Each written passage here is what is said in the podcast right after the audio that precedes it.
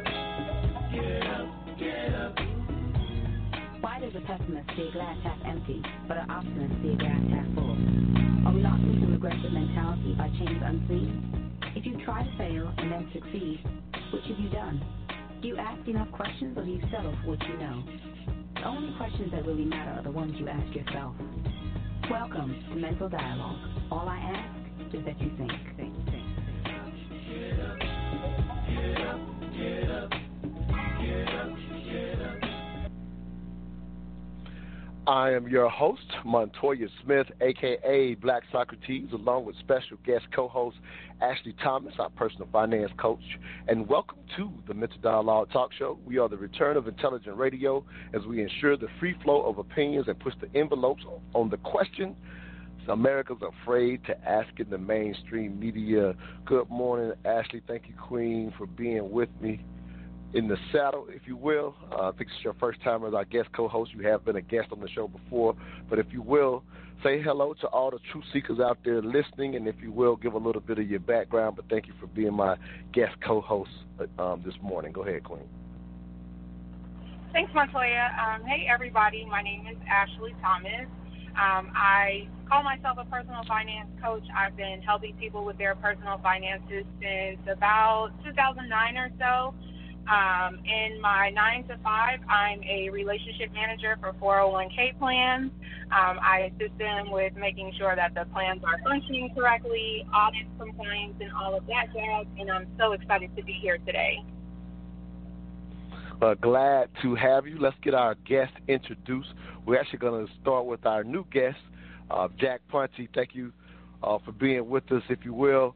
Uh, give a little bit of your background. Say hello to the truth seekers and um, we'll get this thing started this morning before we let the cat out of the bag on this morning's discussion questions. But thank you for being with us, Jack.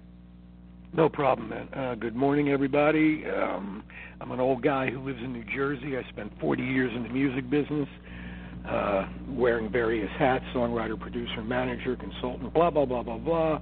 Was blessed and fortunate, sold about 150 million records. From 1986 on, I knew it was a transient job and I wanted to manage my own money, so I learned how to trade in the early 80s. Consistently have done so, uh, managing a family trust and my own personal money, and now I have 24 traders under me on a daily basis. Hey, love it. Glad to have you on. You are a perfect guest for this morning's discussion question. Before we once again let the cat out the bag, we have a returning guest, one of our frequent guests, uh, Michael Sutler. Uh, thank you for being with us this morning. Um, if you will, same thing, give a little bit of your background and say hello to the truth seekers. Thank you for being with us once again, Michael. Oh, no problem, man. Uh, first of all, I got to stop for a second. That is the Jack Ponti. Uh, like, I'm, I'm sitting over here wilding out for a second because I was like, yo, I was wondering that's the guy in the music industry, and no doubt. So this is a special, um, you know, mental dialogue. But for me, you guys already know me for the most part. Um, a scientist, rocket scientist type guy, you know, so did the whole like you Air Force Academy thing.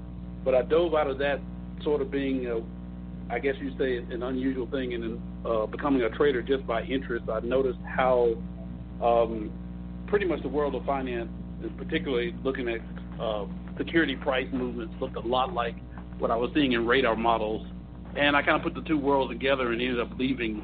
Um, but not before starting a small CTA, which I run now, SC Capital Management. Been doing it for years, but I went full time in 2015, and since then I've expanded out and um, pretty much taken my breath across the world of finance. And just last, yeah, I guess it's last year, uh, dipped my hat into the world of uh, financial education. Uh, simply from being annoyed at seeing a lot of misinformation out there in the market, so I kind of stuck my stuck my head and said, "Well, I think I can do this too." So, uh, yeah, that's that's me in a nutshell. Hey, I love it. You you always humble with it, if you will.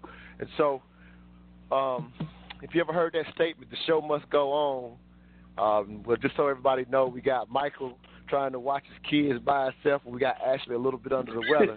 so just kind of letting everybody know if they hear a little background if background noise for this show, just understand they fighting through for us. So uh, I actually appreciate them all being on for this morning's discussion question. The GameStop revolution. Who won the have or have nots?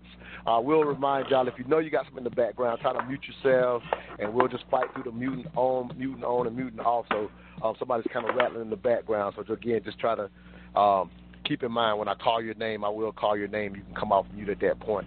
So we're going to try to make the best of it with the background noise. But again, to get started with this morning's discussion question, I have a unique way that I always start the show. And so, Ashley, we will start with you as being a special guest co host. And it's pretty simple. Um, when you hear the question worded the way it is, the GameStop revolution, who won the have or have nots?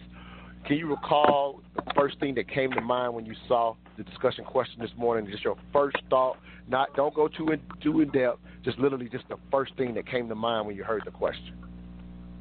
Um, I honestly don't think that anyone won, in my personal opinion. Um, I think it's still a toss up right now. Well, fair enough. Fair enough. Fair enough. All right, and uh, Michael, I'll actually, um, you know, you actually just to highlight this, you actually wrote an article that we'll be highlighting today called "Gang Stopped." Free Markets, Free Commissions, and Other Lies You Love." Uh, we'll dig into that uh, that article a little later today. Uh, but what was your first thought when you saw? You know, I asked you to come on the show at the time. I hadn't told you the title, uh, but when you finally saw right. me title it this way, what was your first thought that came to your mind? I mean, who won is always who who wins. I mean, to me, House always wins, and that's kind of the whole. Like I see this as being business as usual. Uh, it just got a lot more media hype. You just saw kind of a, a blip on the radar. Now there's some other implications I think that can be moved upon, you know, but it's House House wins. you know, big big business, big big hedge fund, big industry always wins because that's how the game is set up. So, yeah, that's my. All right, fair enough. Again, just did it. No, absolutely. Just the initial thought, because we do have a break that we're going to go to, and when we come out of the break, we'll get in depth with this morning's discussion. Same thing for you, Jack, if you will. Um, in hearing the question worded the way it is, can you give me your first initial thought again without going too in depth? We'll go to a commercial, and then we'll get deeper into this morning's discussion. Go ahead, Jack. Uh, my first thought was was comedy, absolutely, and still is comedy. Um, a tremendous amount of people won both on the retail side, um, on the family office side, and on the fund side, believe it or not. I know a tremendous amount of funds that were long and, and pulling the squeeze. I know family offices that were jamming in on the squeeze. I know somebody who was a million shares long at ten dollars, knowing it was going to squeeze. Um, but it wow. exposed it exposed the fraud that Robinhood is, because all Robinhood is is a B book. That's all it is. Um, unfortunately, where there's vultures, there's prey, and retail traders shouldn't be trading.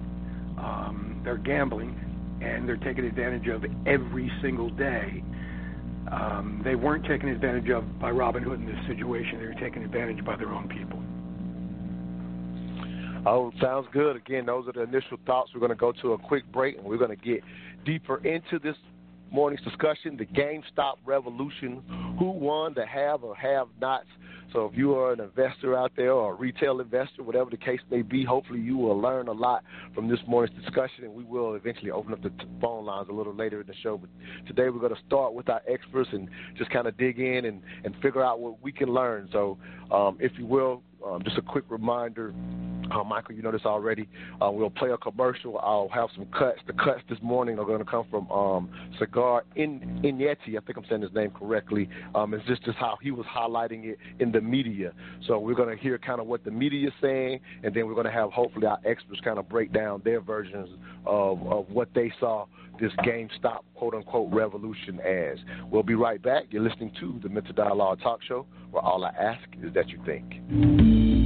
My name is Montoya Smith, aka Black Socrates. I am the owner and facilitator of the Mental Dialogue Community Support Group, focused on practical solutions and the collective thinking of the black community. We do that one of two ways.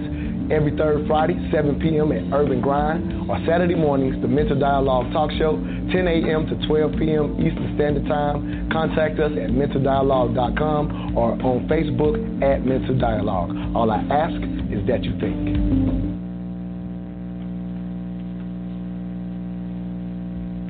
If you are a small business owner, do you and your accountant implement a tax strategy to pay quarterly taxes throughout the year? Or do you wait until the end of the year during tax season to write off all expenses to lower your taxable income? If this is you, stop. Call Bennett Tax and Accounting today. With over 15 years of experience working with major companies, this boutique firm has opened up to show small business owners how to strategize like the major companies and position themselves for growth not only effective tax strategies, but also specializing in new business formation, bookkeeping services, cash flow management, payroll, and business evaluation to secure bank finance. Basically, all the things you need but have kept putting off. But those days are over. Bennett Tax and Accounting to the rescue. Contact them at 770-545-2145. Ask for Run. Again, 770-545 2145 and let them save you from yourself.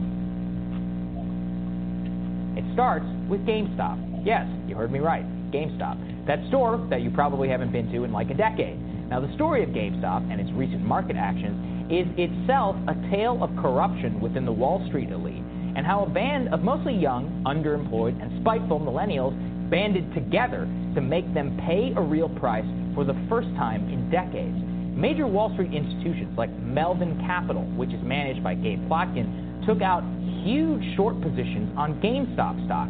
They were joined by analysts like Andrew Left of Citron Research in taking the public position that GameStop stock would go down. Now, this is a classic Wall Street maneuver. Take a short position, you and many others in the financial in circle all say publicly the stock is going to go down, which causes people who care about what they do to sell. The stock goes down, they make a lot of money. Well, now they've been literally doing this for years. But then a merry band of people on Reddit, they took notice on a subreddit. It's called Wall Street Bets. It has 2.2 million traders. And they said, you know what? Hold on a second. A user in April 2020 took notice that 84% of all GameStop stock at the time was held in short, a massive bet for no discernible reason. That Reddit user implored others to buy the stock and to instruct their own brokers not to allow their shares to be lent towards short positions of short sellers.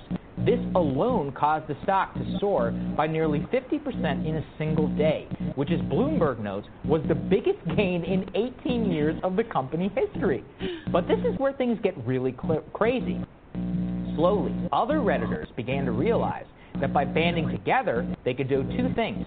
First, that their power in numbers combined with the power of trading platforms like Robinhood could enable them to act together. And two, that by pushing the stock up collectively, they could make more money and screw over major heavy hitters on Wall Street.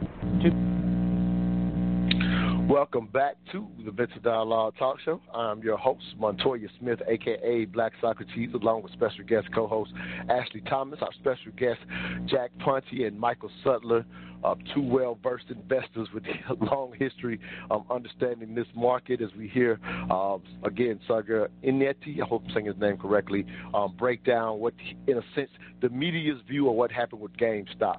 Uh, Jack, I'm actually going to start with you again. You said this is a pure comedy, um, and I know a little bit of our back and forth. You just kind of mentioned that the media is painting this as a, a, a David versus Goliath type thing, and you didn't quite see it that way.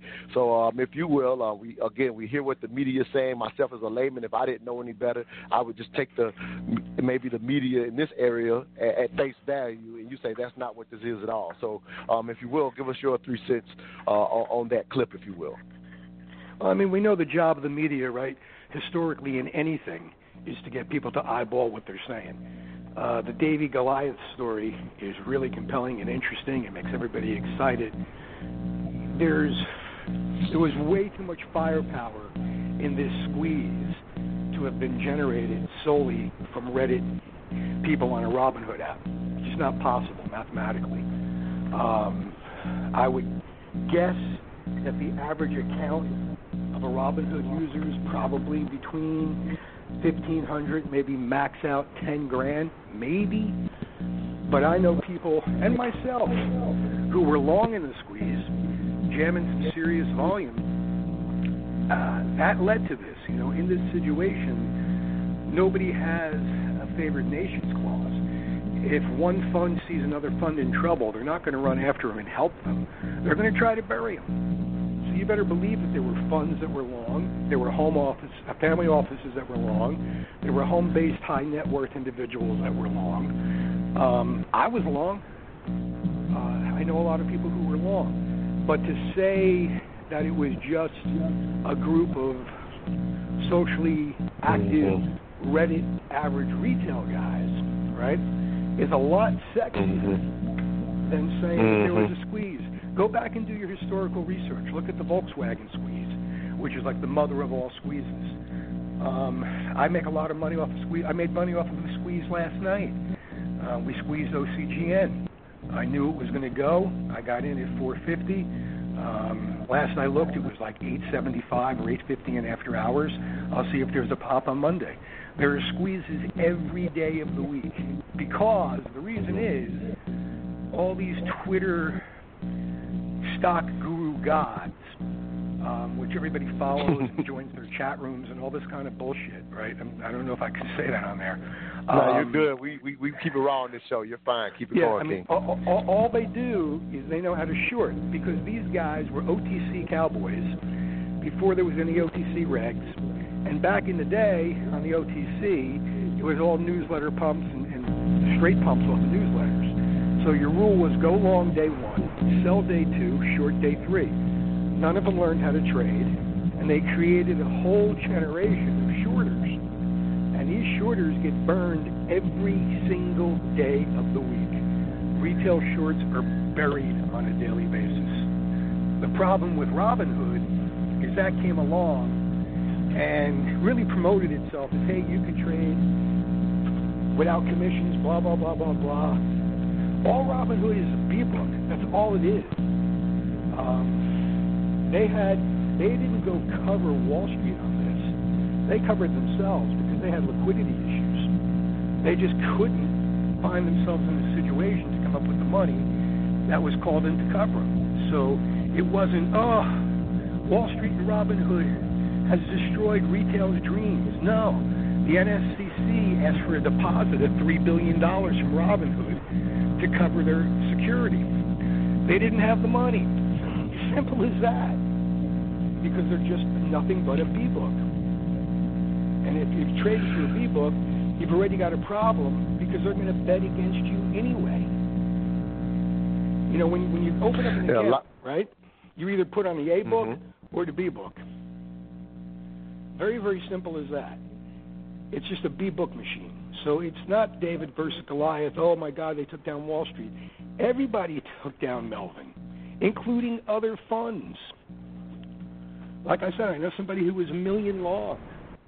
You know, what I mean? Wow. he certainly isn't on Reddit. Wow.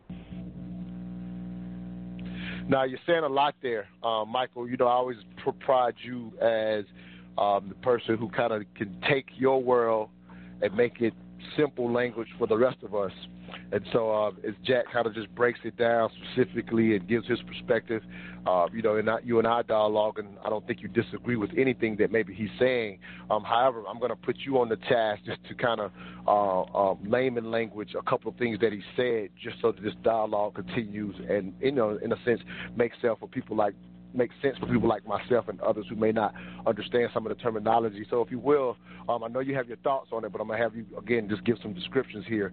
Um, the concept of being long, if you will, Michael, just your your version of how you know what that how to make that make sense for you know maybe someone who's who's not an investor or maybe a retail investor at this point. Um, just kind of talk about the the, the long.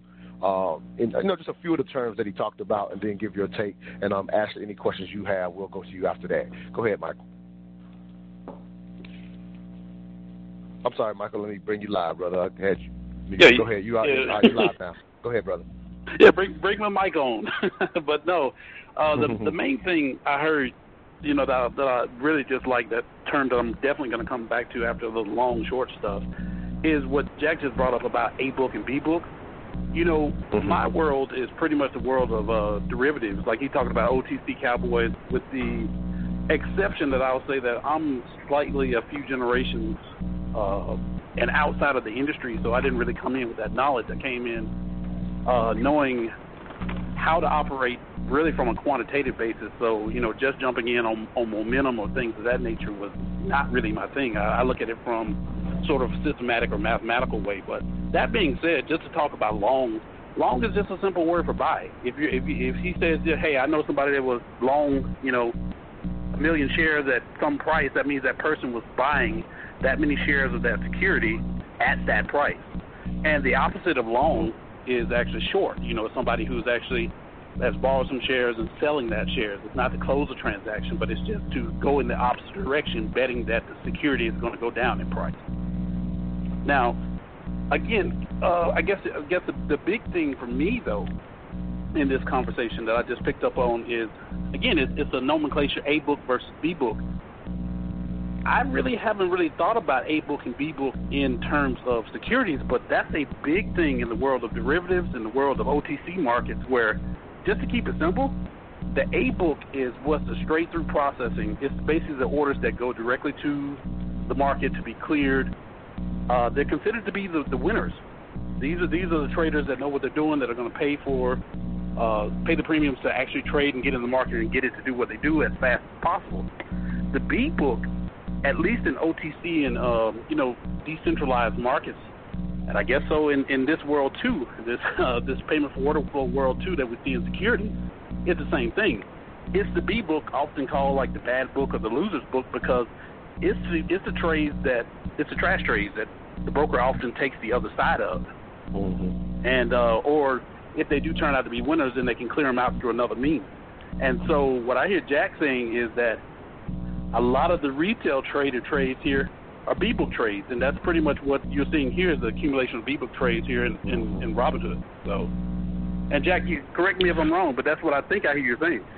Yeah, Other than Robinhood, you know, the is, cannibalized. Robinhood is stri- Robinhood is strictly a B ba- uh, a B book. Yes. strictly. Um, and even some of the things that they did that everybody went up in arms about, they don't understand. I mean, I trade through GS, I trade through Center Centerpoint, I also trade through course. TD. There's many a times that they'll say, you know, I'll go to put an order in, and they have to call the broker. You call them up and say, what are you doing? And they say, well, you know, it's a high volatility stock. We're protecting. you. I say, go fuck yourself. You're not going to protect me. Take Right, the right. restrictions off. Take the restriction off my account. But that this isn't the fir- this happens on a daily basis. See all these Mm-hmm. things that, that the news media is saying. Oh my God, this is unique to this situation. First of all, if you're trading through a B book, you've already you're already lost. You're already going to lose money. That's number one. There's Right. no question about it. Number two, if it's a high volatility stock, they will restrict it unless you tell them to take the restrictions off. Now, if this wasn't a liquidity issue with Robinhood, which it was, right? All they had to do is increase, either cut off margin completely, right, on these stocks, or make you have 100% in your account. So, in other words, if you're buying the stock for a dollar, you need to have two dollars in your account, right? Right. That's all. That's all they had to do to protect that flow. But because they had a somebody called in and said, "Listen, you owe us three billion dollars to keep your lights on today. Um, you're in a volatile position." They had to stop the trading. That's exactly what happened with Robinhood because they're a garbage trash B book to begin with. And you know, even the things they've done, you've seen them do it. They promote these millennial stocks, right? It's like join Robinhood and you can trade, you know, I don't know, Airbnb or, or you know whatever. And and all these poor retail people who just want to make a few bucks to pay their you know rent, jump in and try to do it. And these stocks are garbage. You should you shouldn't be going long on any of these stocks. Um, Robinhood is set up as a B book. That's what it is. You know, uh, the whole Citadel connection, they're actually just acting as their market maker, plus paying them for flow data. But everybody's paying everybody else for flow data, right? Because all retail can look at is level two. Everybody else is right. looking at level three. And level three, the entire book is in front of you. You know what the orders are, you know what the orders aren't. So they're everybody exchanges L3 books. You know, that's the whole the, the media, like I said, has played this into oh my God, look at retail. Mhm. They, the Davy has beaten Right. Goliath finally. But all the Right. things that have happened here, whether it's a squeeze, whether it's a restriction on high volatility stocks, you know, regardless of anything that's happened here, happens every single day in the stock market. Every single day. But the news doesn't Nah, look thank right. you for that clear explanation. Oh, I'm sorry. I thought you were done, Jack. I'm sorry. Um, but No, and by the way, I, I read will your definitely paper, and I thought I thought I thought the paper you wrote was actually brilliant. So you know, big kudos on that.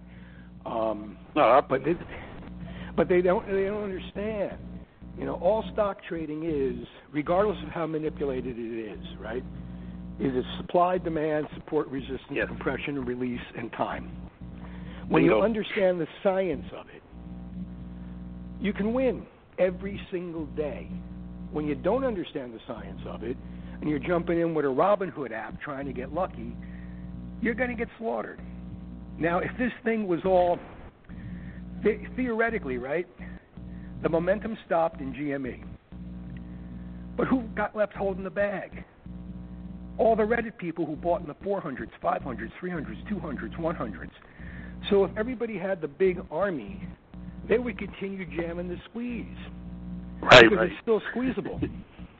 And instead, but they're not able to because of the no, yeah because of the points because they don't have now. the juice to do it, and all the funds No, that cleared makes out. sense. Let me let me Jack, let me jump in real quick if you don't mind, and I want to get Ashley in here. Love it. Um, again, I know she's under the weather, but I want uh, her as a personal finance coach. I'm very interested as she kind of hear you break down specifically what's going on here.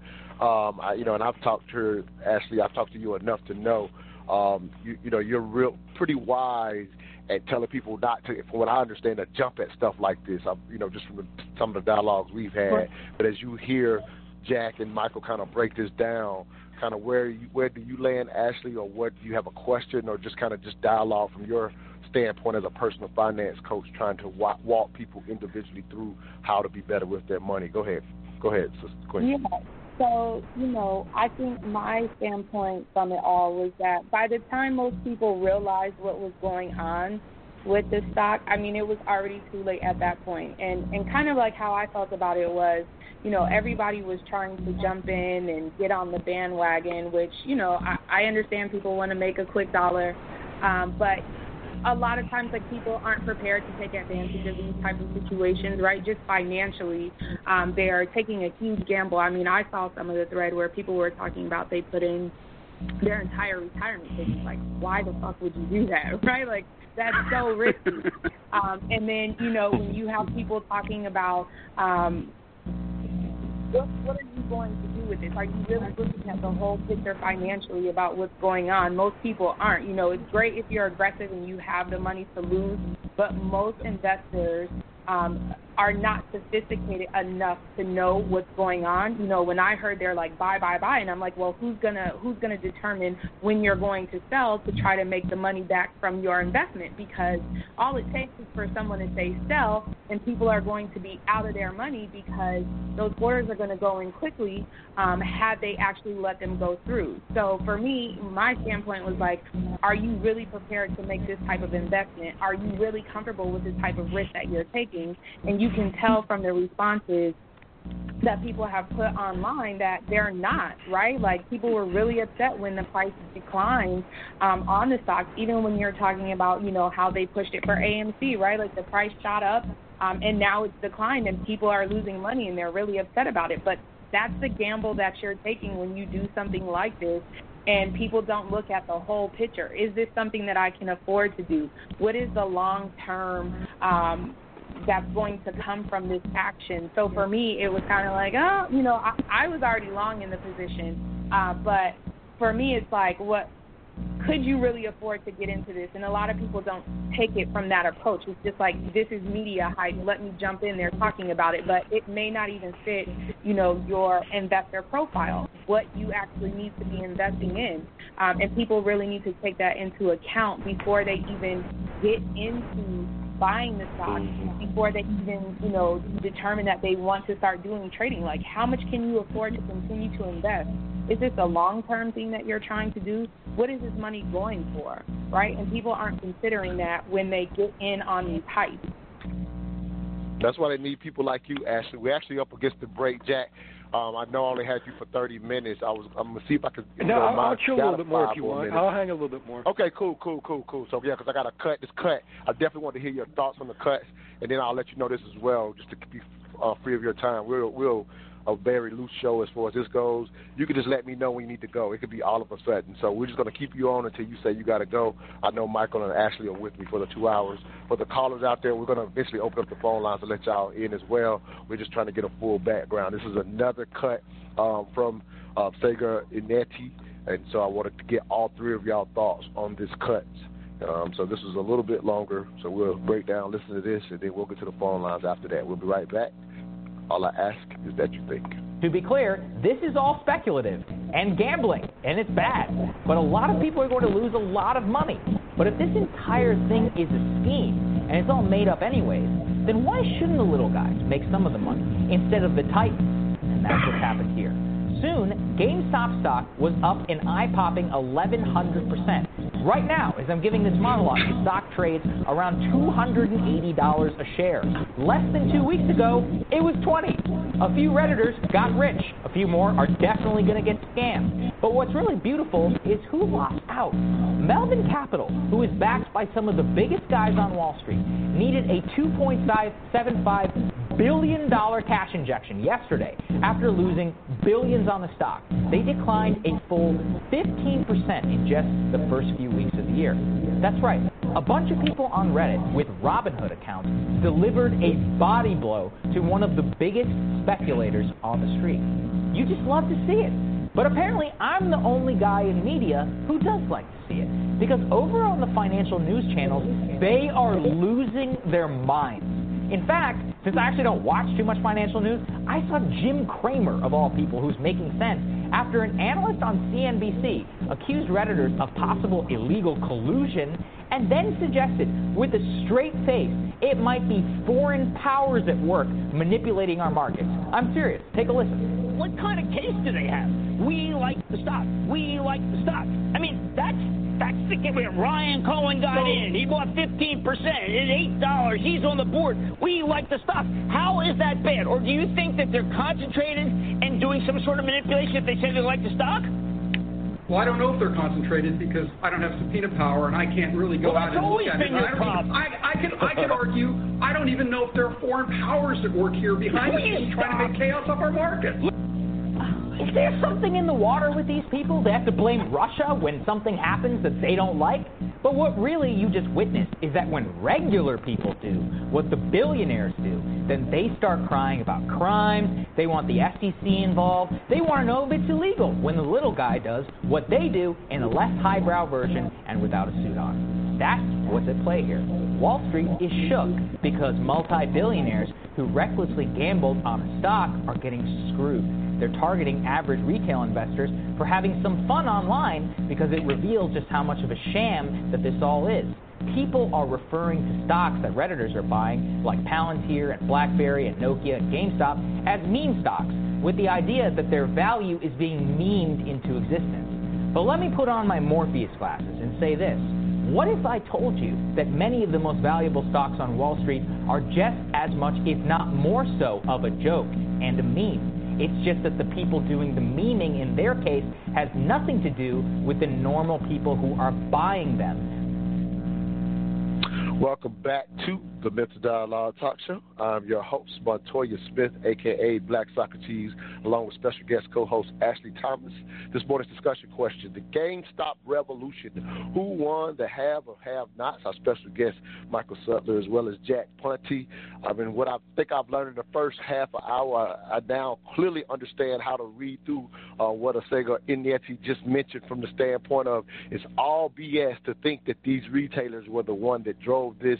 Uh, as, as now I understand, the big players were obviously in on this thing, and they were, in a sense, the biggest drivers. But hot, but the media is highlighting the retailers who, who so almost so happen to get lucky to be in on it, and um, and they're just driving that point. When the reality is, they don't have the numbers to have driven this situation to what it is. Is what I've come to understand.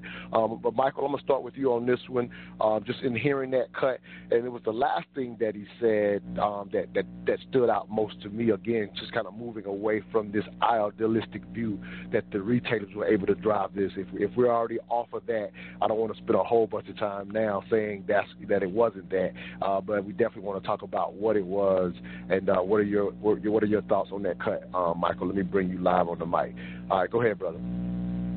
Well, you know, the one thing that always stands out to me is that how much I absolutely abhor listening to that type of media. And you would think that, oh, now, you know, you're, I've been trading. And again, one thing, I want to make a couple points here.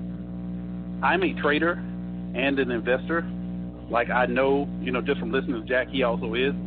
But I want to make a distinction, a delineation between the art that is trading and what investing is, even though these are words that are, you know, thrown around. I mean, it's just like a lot of other words. It's like the word investment itself. The two functions are completely different. They're so distinctly different to me in function and form that a lot of the Robinhood traders, a lot of the retail traders, and again, this is me saying, hey, in 2005 when I started, I was as retail as it came because I didn't know what I didn't know. The only distinction is over the next 16 years, I've spent pretty much uh, my career now trying to learn what I don't know and to guard myself and my finances from the things that, the risks basically. Because we, to the to that point, yes, it is speculative. Yes, it is gambling especially not without a basis. And a lot of the, the uh, I guess you could say like the Reddit clouds or what, like we call them stunk monkeys and things like that nature, is not so much like I thought uh, Scott Gill's research on uh, GameStop was, you know, commendable. But the people that followed him in just because he made a recommendation, or people that followed him in just because this was a thing to do or it was a statement, were largely misguided. And sort of like Jack mentioned earlier, the market itself is a competitive environment.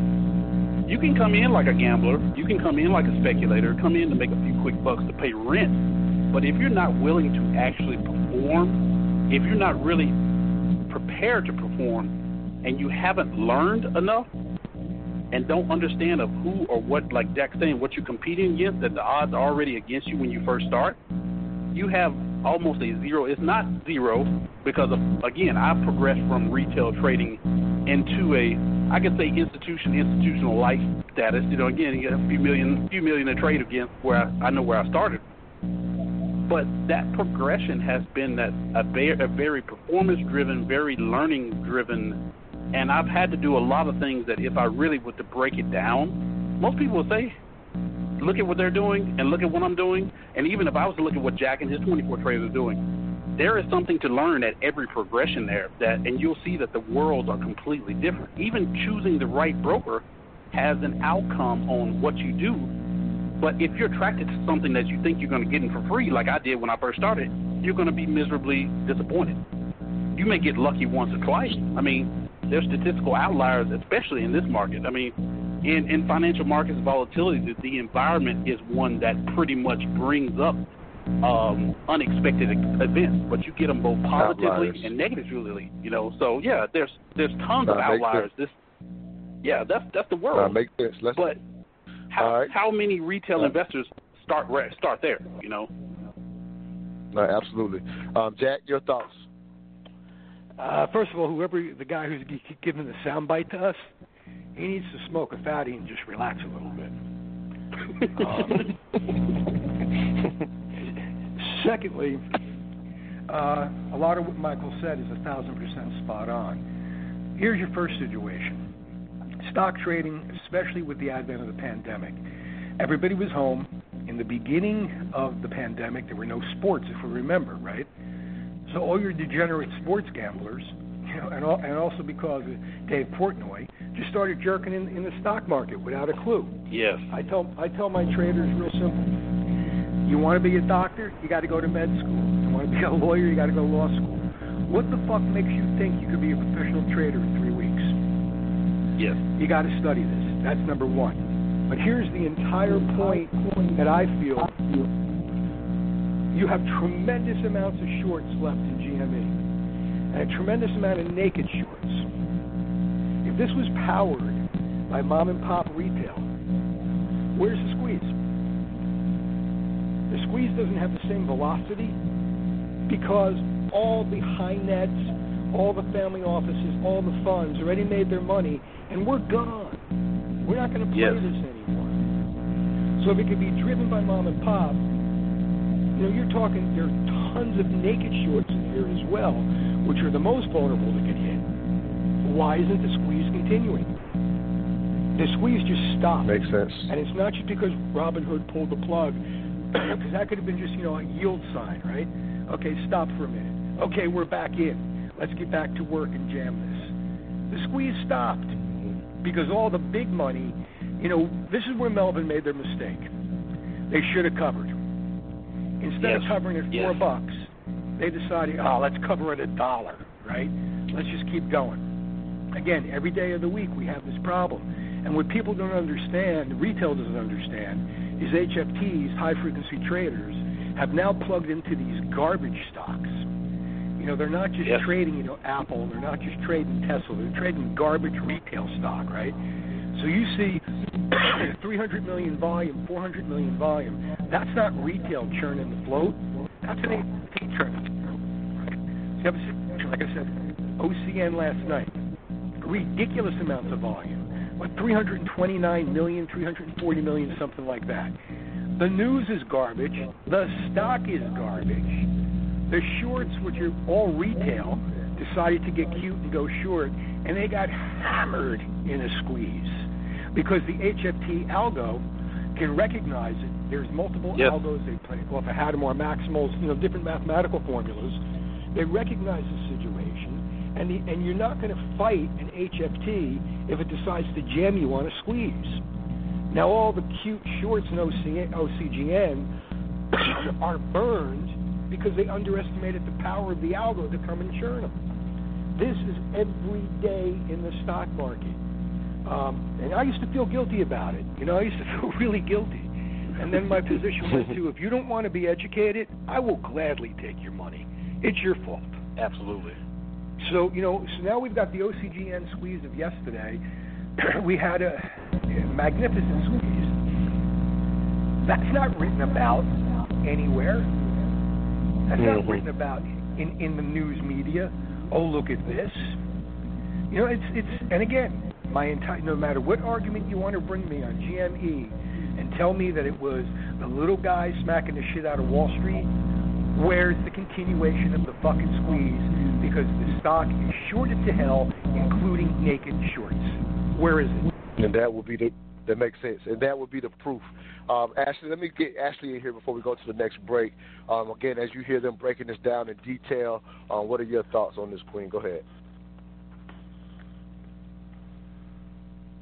I'm sorry, Queen. I got to get you live.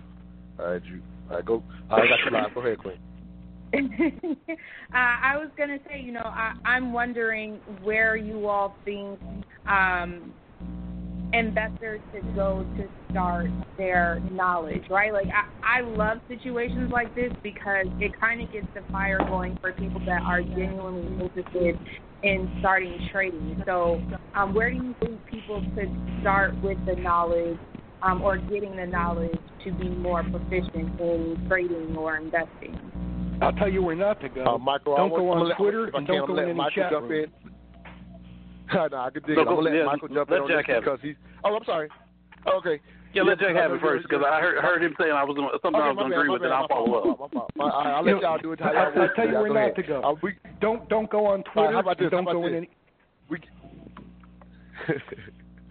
but how about this? We actually got a break we got to do. So what we're gonna do is let's do the break and then come out of the break answering Ashley's question. How about that? There's gonna be Okay. another cut too that'll start us about the regulation stuff that supposedly is gonna come down. Um, but we'll answer Ashley's questions out of the break, and we will um, get to the regulation. You're listening to the Mental Dialogue Talk Show, where all I ask is that you think. Hey, where did you get that hat and t-shirt? I like that. Oh, I got this at moneymotivation.com. It's fresh, right? Yes, and I love the message on it too. You are the hustle, huh? That's what the shirt says. I am the hustle. They embody the entrepreneur spirit, and what I like the most, it's more than a brand, it's a lifestyle for those who want to put in the work and expect to have the finer things in life. I also follow them on Instagram. Check this post out. If you believe money is the root of all evil, you're using it wrong? Or how about this one? Excuses made zero dollars an hour I like those. What's their IG? at moneymotivation.co. But do they have any ladies gear? Yes, you're gonna love the clothing line they got for the ladies. Matter of fact, pull up their website, moneymotivation.com, and I'm gonna get you a few things so we can both look like money. Everywhere I go, go, and everywhere I be, be. I don't even talk, talk, they still know it's me. Cause I look like money, smell like money. thing. I wanted to make sure I could pull this too. CNBC, Squawk Box, had the gall to have on the CEO of the NASDAQ, the trading platform, so in which they were calling for more regulation. When's the last time that you saw the head of a trading platform call for more regulation? Let's take a listen. I'm serious. I want you guys to see this. One of the things that we're talking about is maybe misinformation and and uh, pump and dumps, and it's occurring on social media again. It's just I, I'm wondering whether it's part of the same problem, the type of regulation that that uh, that we finally need to uh, to consider. And like I said, I, we should always have a light touch with regulation, but you're you're seeing the way things can get started again. This is different. Maybe it's Reddit, maybe it's not Facebook, but you're seeing the the the, the same situation. The- the- At this point, it's not about an election. It's not about a uh, an insurrection, but there are interesting things happening that, that seem to be spawned to some extent, or at least at least blown out of proportion by social media again. Adena. Well, I, I do think, though, that as we look at these new technologies that are there available to everyone, including investors, I, I think it's also important for regulators to understand that you know, manipulation is manipulation, whether it's happening through a new technology medium or it's happening through traditional mail. Uh, so I think it's just a matter of making sure that we understand what the behavior is, what's underpinning the behavior, and working appropriately with the regulators to to uh, to manage the situation. Oh, yeah, now they want regulation. God. They can let high Welcome back to the Mental Dialogue Talk Show. I'm your host, Montoya Smith, aka Black Socrates, along with special guest co-host Ashley Thomas, personal finance coach. This morning's discussion question: The GameStop revolution. Who won? The have or have-nots. Our special guests are decade-long plus more traders, uh, Jack Ponti as well as Michael Sutler. Um, Ashley asked a brilliant question uh, prior to the break, just the idea of where do people start that are now possibly more interested in doing this. Jack, I'm sorry I was kind of jumping in there. You can kind of um, respond to her now, and then we'll go to Michael uh, in that response. Then we'll open up the phone lines for my callers that are out there. If you're trying to get in, callers, you do need to press one. If you have a question or want to give us your three cents on this morning's discussion, please press one if you're on the phone lines. If you're online, the number to get in is 646 787 1691. Again, it's 646 787 1691. You have to press 1 if you want to speak. All right, go ahead, Jack. Thanks again for being with us this morning. Got to bring them live. Sorry about that. All right, Jack, You you're go live to- now. Go ahead. Okay. In answering Ashley's question, you don't go to Twitter, you don't go to chat rooms. Think of it this way. You know, when people see these, learn how to make hundreds of millions of dollars in real estate. We're having a seminar, join up. Who in their right mind who made a hundred million dollars in real estate is going to sit in a conference room in a Holiday Inn in fucking Wisconsin on a Saturday night? Bullshit. Would you go to a toothless dentist? No. Same situation. You've got to learn this from the ground floor up. there's a science, there's an art, there's a methodology. It takes a very, very long time to learn what you're doing. Anybody who's offering to sell you services are suspect immediately. Because if I have to sell you services, that means I need your income. I know one chat room where they're pulling in about two and a half million dollars a year just on subscription fees. They don't have to trade at oh. all. They're making a couple million a year promising you the keys to the kingdom. Just just think about it from a logical perspective. And the same thing I say this, and Ashley, I don't mean this directed at you. Please don't take the insult. When people say I have a money guy, the first thing you should ask your money guy is, can I see your tax return? Because if you're making more money than your money guy, you probably shouldn't trust him with your money, right? It's the same scenario. Everything looks sexy. Everything looks wonderful. Everybody, listen. I had a dream. I grew up on welfare and food stamps and government cheese, but, but nobody taught me my dream, right? I mean, it's the same situation in any in any industry. Like when you're in the mall, somebody runs up to you and says, "Oh my God, your kid's so beautiful. Should be a model," and they sell you the photography package. I mean, all these things are the same adjunct as the cottage industry of stock trading. And Michael was right. You get lucky once, it's just like going to a casino, man. You know, my father used to tell me, first time you gamble's for fun, every time after that's for revenge. All it takes is one lucky win, and you're hooked on trading. I don't know if you saw it last year, Michael. Somebody got buried in a short and put up a GoFundMe, right? Because he owed E Trade like three. he owed E Trade like Oh, three hundred thirty thousand dollars, right? And he's like, "They're going to take my house," and everybody's like, "Fuck you! I'm taking." my house." Right. So if you're if you're not going to do this with an education, like I said, your wife's a doctor, my wife's a doctor, right? Did they go to med school? you know what I'm saying? exactly. It's not like they woke up and said, "I'm a doctor." Right. So you can't wake up and say, "I'm going to trade stock." You know, this took me, Christ, 30 years to figure it out. Maybe two, three million in losses along the way. Um, Yeah, easy. but I figured it out. You know, and my traders, you know, they were taught from the bottom up, and they have very, very strict discipline in which you have to follow a science. But you know, this whole, I'm afraid that this GameStop thing is going to have people rushing back into the market with their stimulus checks and their 401ks and their kids' life savings and their college funds, and it's going to burn everybody. That's the problem when you've got this kind of hype of you can do it too. And you know, I'm not convinced about this Keith Gill guy. I mean, I watched his synopsis, which I also think is brilliant, but I got a funny feeling somebody's a puppet master with this clown. Mm. Oh yeah, yeah. Oh, interesting. You see, I'm not thinking like. Hey, let me do this, you- you y'all. know- let me do this, Michael. Before you respond, um, we got some callers, so I want to make sure I take care of them. They've been some of them, a couple of them have been on hold for a while. Um, so let's see what the callers got. They may take us in a different direction, but let's definitely open up the lines. Again, if you're online, the number to get in is six four six seven eight seven one six nine one. You do have to press one to let us know you want to speak. First caller, six seven eight, last three four hundred. Give us your name, where you're calling from, and your three cents or question on this morning's discussion question. Oh, my main man Montoya is the boy ERJ out of uh, Atlanta. So uh, thanks so much. Hey, what's up, this is a great ERGJ? Thanks for calling in. What you got for us, King? Uh, man, just real quick, man. I'm a I'm a certified financial educator. Just trading. I just started trading. I've been doing investing for a while. And I really like um, that breakdown. Hey, hey, Evan, we got a bad connection. We got a bad connection. I want to make sure people can hear you real clear. If you will, call right back in. It usually helps. It's a real bad connection, unfortunately.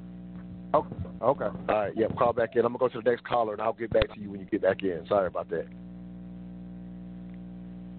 Area code 504, last 3065. Give us your name, where you're calling from, or your three cents on this morning's discussion question. Yeah, God bless you. Uh, this is New Orleans. Eric from New Orleans. Hey, what's going on, Eric? Thanks for calling in. What you got for us? All right. Yeah, your, your two gentlemen mentioned the exact reason I mentioned it in investing to pay rent or to pay the mortgage. What's the best way to get involved in investments to do just that, to pay the mortgage and the rent?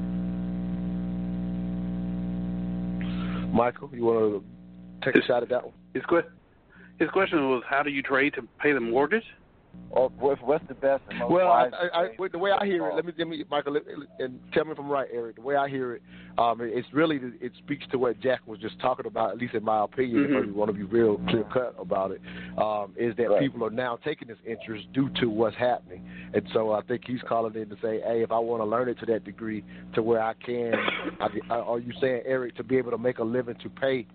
A lot of your main things. Unless you want to make a living doing this, is that what I'm hearing you say, Eric, or or at least Yeah. make a decent amount of money in order to pay bills? So yeah, he just asked me Yeah, like that this- typical. I got that interest now. Where do I start? So what would you suggest, Michael? Uh, you know, Jack Great. told us where not to start. Where would where Right. would you say to start for somebody who now has this hyper interest due to the scenario? Because we can't stop it. So we want to at least give some dialogue on what what you know. If y'all again, if y'all got it out the mud, if you will. How did y'all start? Where do you start? Because again, as you as Jack just pointed out, he lost a bunch of money before he figured it out. And you, I think you mentioned the same thing. But go ahead, brother. Yeah. So I'll tell y'all again. I'll tell you my story side of it, and I won't be I won't beleaguer it, but I will reiterate the point that I started in 2005, um, trading as a retail trader in very risky markets. But at that time, I was a full-time engineer earning a really nice salary, living well below my means, and had a lot of free cash flow. I started trading with very little money. I'm almost ashamed to say how much because I don't want anybody repeating that either. If I was to go back, I would have waited and built up a lot more money to start to have a much more substantive effect that would probably have propelled me even further. But wow, that being said, you know, all mistakes are mistakes. I didn't realize that I was a statistical outlier myself in terms of being lucky, not being skilled. I went for about three years thinking I had some sort of skill and was just honing it out. But during that time, I was spending in excess of four to five hours a day in addition to my job learning about this stuff. Why? I wasn't really after the money. I loved how the markets worked. I loved the system. I love the dynamic of the market. That's what the engineering side of me, that's what attracted me. Even so more so than my job. Where I learned, um, I've got a bunch I've probably read a hundred books just on trading, but also some some of the mathematics. You have to get an idea for statistical um, theory. Uh, sometimes you don't have to do it as much as I've done to learn about stochastic functions and things of that nature, but you need to learn about the basis of odds. Uh, but if you're going to be an investor, one of the best books out is um, The Intelligent Investor. It's Benjamin O. Graham, who's Warren Buffett, uh, basically his mentor some of the it's a long and it's boring, just like good investment to me is long and boring. That's the part that you have to focus on learning first to me. But you're not gonna most people don't have that type of dedication to it. It's not that important. You're after the money. So it's a change in a mindset type thing too. And that's one of the things like like I told you, I put my my hat in this education ring. One of the things I teach in my classes is first lesson about trading is you're probably not a trader just to be honest. I've traded, I've got some traders that have been on Wall Street, things of that nature. Um, but you're probably not that personality. But I think that most people can do a lot of investing because I will say this: while my job was going, my 401k was growing because I was maxing that one out too. I wasn't touching it. I wasn't. I, I had it basically in a bunch of large cap, boring stocks, doing that eight percent, getting the matching, and that ballooned up such that when I looked back, I said, "Oh, well, I have you know several years worth of cushion now that I want to go out and do trading for a living." I think that's where you start, like building the idea that if you want to do that, it's like going to the league and pros, like or, or like you said, like you want to become a doctor, you've got to put in seven years of, at a minimum to just be you know family practice. If you want to be a specialist, specialist, like somebody wants to learn about options or derivatives on top of just stock trading, you got to put in extra years. Are you prepared to do that? That's kind of the question. Nah, So that's very good. Um, Eric, I got Eric, I got other callers, so I'm about to keep you short this week. I know you've been a regular caller, and I appreciate you for that. Um, but I hope you just took took a lot from what they said. Um, I want to get back to. I got ERGJ waiting back in another caller as well. So we're going to try to rattle these callers off. We are about to hit the top of the hour. So appreciate the call, Eric. You can get back in later. You know how to do that. So I'll let you get back in maybe in the second hour if you Appreciate will. it. All right. Yeah, no doubt. Uh, we are a minute away from the top of the hour, so just so that I don't cut ERGJ off, we're going to go ahead and go to our music sponsor, which is uh, Square Business Entertainment. Jack, you still rolling with us? Uh, Yeah, rolling yeah, with yeah, us, brother. I want to make sure uh, I'm respecting your time I'm- as well. Okay, no problem. All right, cool. So um, our sponsor, um, Square Business Entertainment, they always bring us great music. Um, just kind of a highlight our our talk show, if you will. So I definitely appreciate them. So enjoy this cut by Taylor Pace. One last time, the remix. We'll be right back. You're listening to the Mental Dialogue Talk Show. All I ask is that you think. I had it all back then, boy, I ain't even know it. I had my head all in the cloud, feeling important. She had her story, I had mine. She went crazy, I lost my mind. What it wouldn't give, hit rewind. One last time, one last time. So much regret. Package to be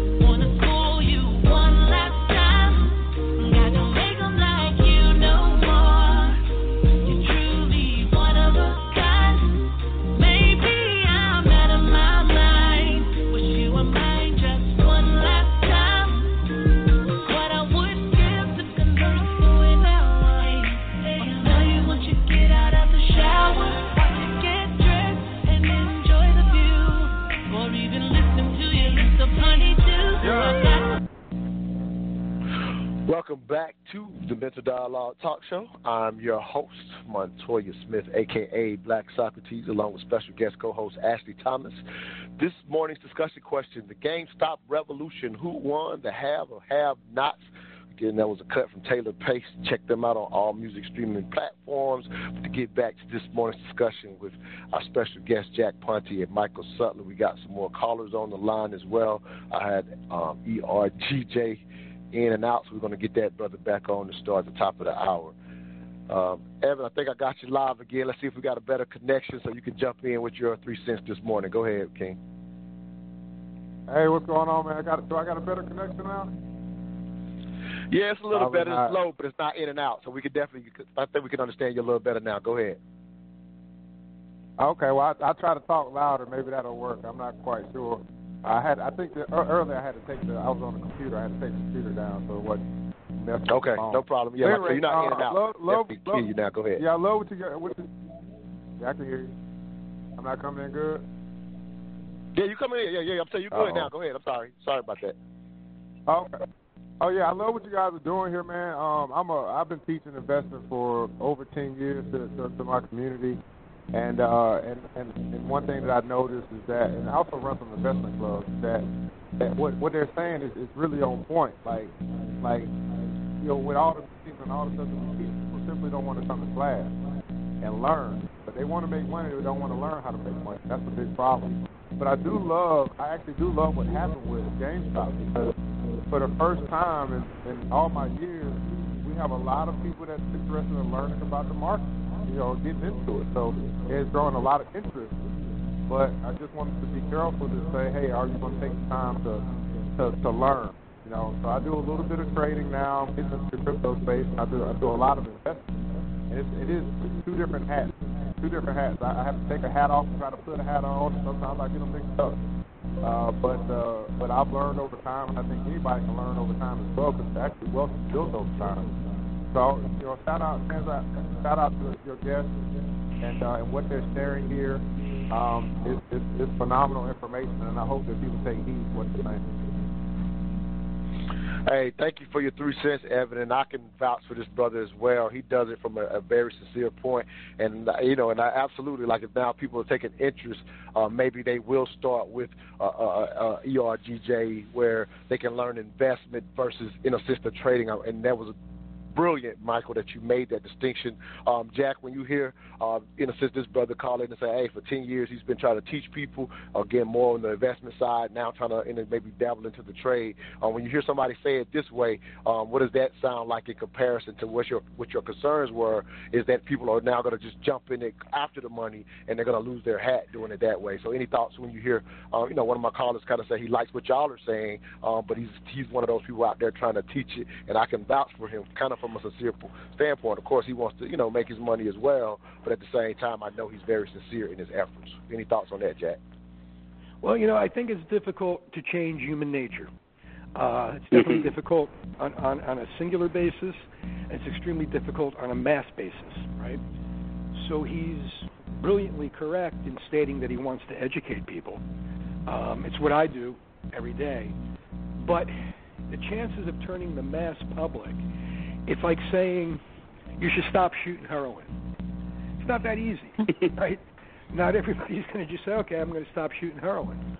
Um, I think that the attention drawn to it are going to bring out. I mean, he's right in his point that it draws attention to, oh, trading can be a, a viable means of income. But like I tell my traders, we're going to start you with this is your tertiary, uh, secondary income, and it's going to be your primary income, then we'll talk about wealth. But I think the vast majority of people aren't going to bother going to a learning process to understand what they're doing before they jump two feet into the fire. Um, some will, and even those who will, I'm very particular about who I teach. I've probably had about 200 people pass through the portals over the years, and I will cut them very, very quick if I feel that trading is not a proper fit for them. I will just remove them immediately. Um, I had one trader removed in December because he was actually making too much money. And that may sound strange to you, but what it translated to me was he didn't have discipline and he didn't have control. And he and he was just going crazy. I mean, I'm talking fifty to a hundred thousand a day, you know, that kind of money. And initially, when we started with, I said, listen, if you make five grand a day, you make a million a year. Well, that wasn't good enough, right? So I see him going crazy, and I said, you're out. He said, what are you talking about?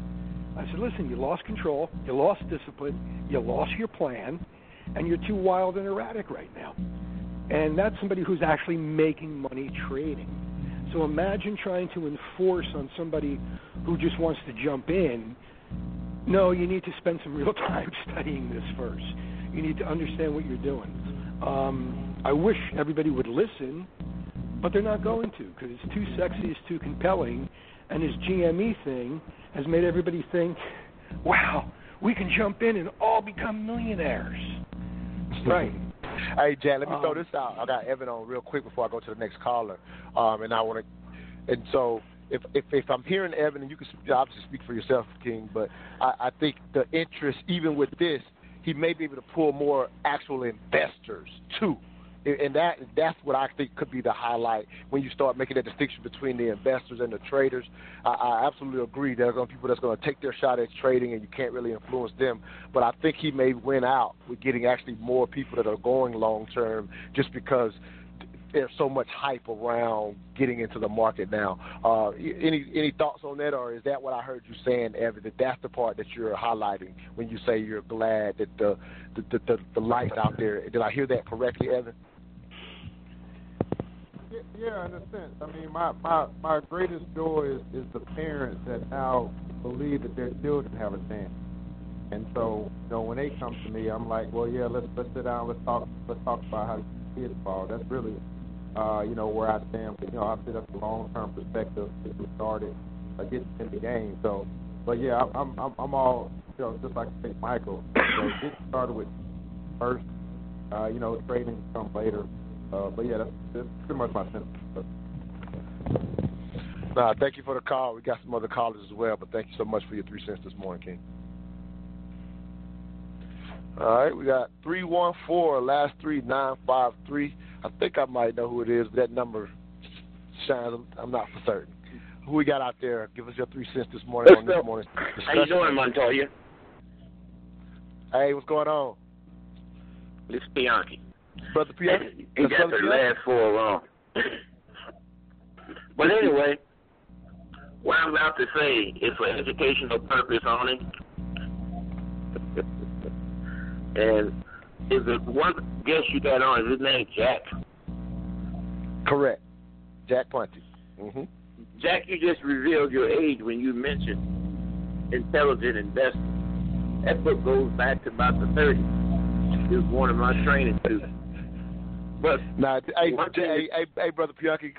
Uh, just so you know, Michael the one that mentioned it though. Just so you know, but go ahead. Uh, brother Oh, okay. Bianchi. Well, whoever mentioned it, but it's all good though. It's all good though. But go ahead, brother just No, but the ahead. best thing to do, what I've done, you know, learn how to do this stuff yourself is is the best way. Now, Series Seven, they can't mess with options. I I trade options. I used to teach options for free.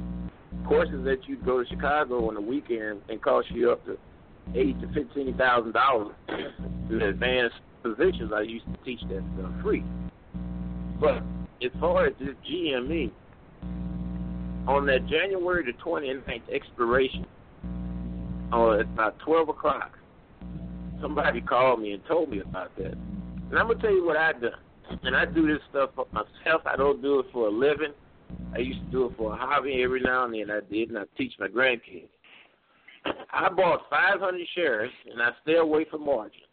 I bought 500 shares of GME at $323.60.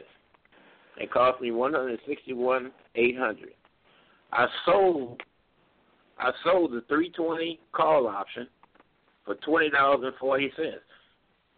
That brought me in ten thousand four hundred dollars. At the end of the day, three hours later, it closed at three twenty five. Therefore, I got called out at three twenty. The difference between what I made on that ten four is eighteen hundred dollars. So I cleared about eight thousand four hundred dollars. That's doing options. And the only thing I use to determine is the charts and a news service, a one minute chart and the news service. Now people can do whatever they want to. I heard about Robinhood. My grandson told me about it. I told him stay away from that. There's nothing but junk, as far as I'm concerned. I use a good platform. That's what I look for. I used to use Option Express a long time ago. Now the best thing out there, I think, is TD Ameritrade, uh, Thinkorswim. So it's best to learn how to do these things yourself. For those who can't do it, then of course you have to go to a, a broker or get involved in some clubs. To be a good uh, option trader, you got to be able to think backwards. You have to literally be able to think backwards and foresee what's going to happen and where things are at the present time. But learning on your own, a lot of study, a lot of reading. Back in the time, I used to read Wade Cook, Money Machine. His old favorite saying was, "Don't buy anything today that you can't sell by next Friday." Makes a lot of sense. I love to hear people tell others about investing, investing, investing, because I sell what they invest, and I don't even own it. But that's a whole nother story. Thank you. All right. Always, Brother Piaki, thank you for your call. Um, Ashley, I want you to kind of jump back in because you kind of started us on this. Where do people start? And as I just hear everybody kind of say, learn on your own or start. Um, you know, any any specific questions or or what is that insight for you again as a personal finance coach? If you have someone in the sense that that's trying to figure this out or now they're hyped because of what happened with GME, um, how, are you hearing anything specific or would you like to hear anything more specific? Go ahead, Clint. Uh, no, you know, for me, I, I think it's on par, right? You know, I, I tell people that they need to learn um, what they're doing. You know, uh, from a finance standpoint, I'm more so like make sure your financial house is in order, right? Like this should not be something that you're doing if you don't have any emergency savings or you know you don't have your house together um, and and I think that's my biggest concern for people, right? Like you should be taking the time to educate yourself. This is not something that you're going to learn overnight. There are people that have been in the financial services industry that are learning new things about the market, about trading, about stocks, about companies, about financial ratios. They're learning something new every single day. So to think that you're going to come in, you know, and do something completely different or be able to get it right off the bat um, is not right. And and so you know you you have to be realistic and honest with yourself and really make sure that your financial house is in order.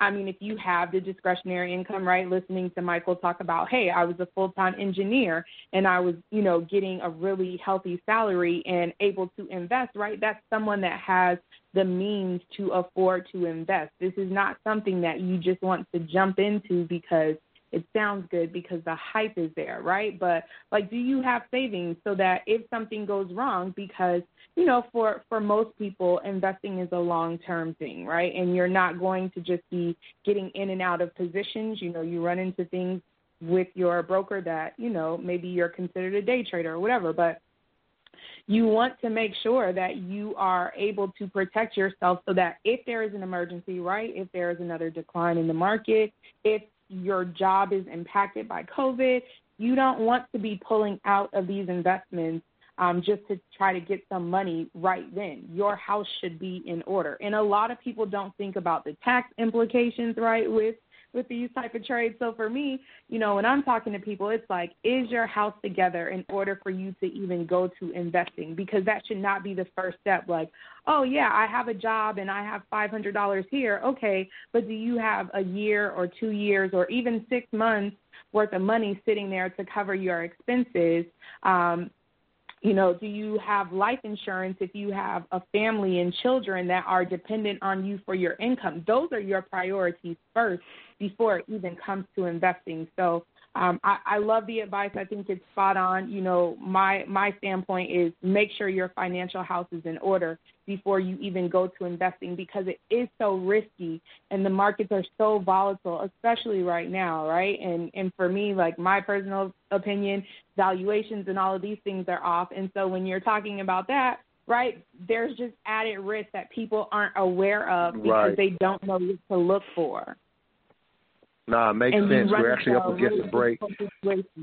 No, you're absolutely. We're up against another break. Um, perfect segue when you're talking about the tax implications that are included. I want to highlight one of our sponsors, Bennett Tax Accounting.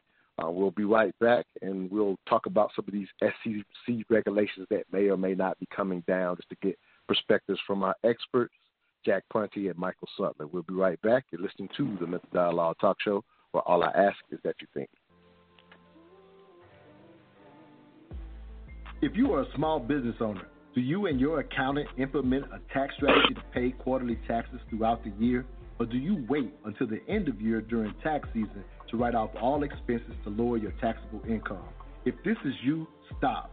Call Bennett Tax and Accounting today. With over 15 years of experience working with major companies, this boutique firm has opened up to show small business owners how to strategize like the major companies and position themselves for growth with not only effective tax strategies, but also specializing in new business formation, bookkeeping services, cash flow management, payroll, and business evaluation to secure bank financing.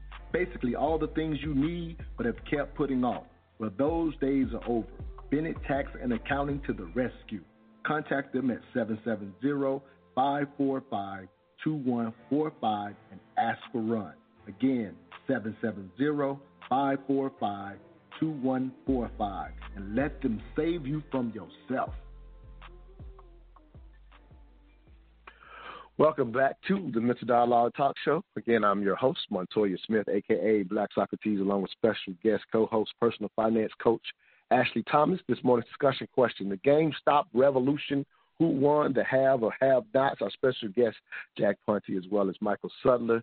Uh, so I wanted to definitely jump into uh, supposedly this this mini revolution, which we've now clearly realized is not a revolution whatsoever. However, the media is talking about supposedly SEC regulations and and and, and the one cut brought on, I guess, the head of Nasdaq talking about, hey, we got to look at these things when it comes to these uh, social media platforms and how they're being used. Uh, do y'all see any reality in that? And um, if so, uh, what are the implications for uh, just in general? Um, Jack, I'll start with you again. Just want if you again if you need to let need to go, just you know, let me know at any time. But I want to make sure I'm I'm I'm taking taking advantage of the time we have. Go ahead, Jack. Uh, let me get him live. Got you live now. Go ahead. The the SEC is interesting. Um, they have a lot of things in place that they think are protective measures for the average investor. See, the problem is retail investments at its all-time high, so there needs to be some protection.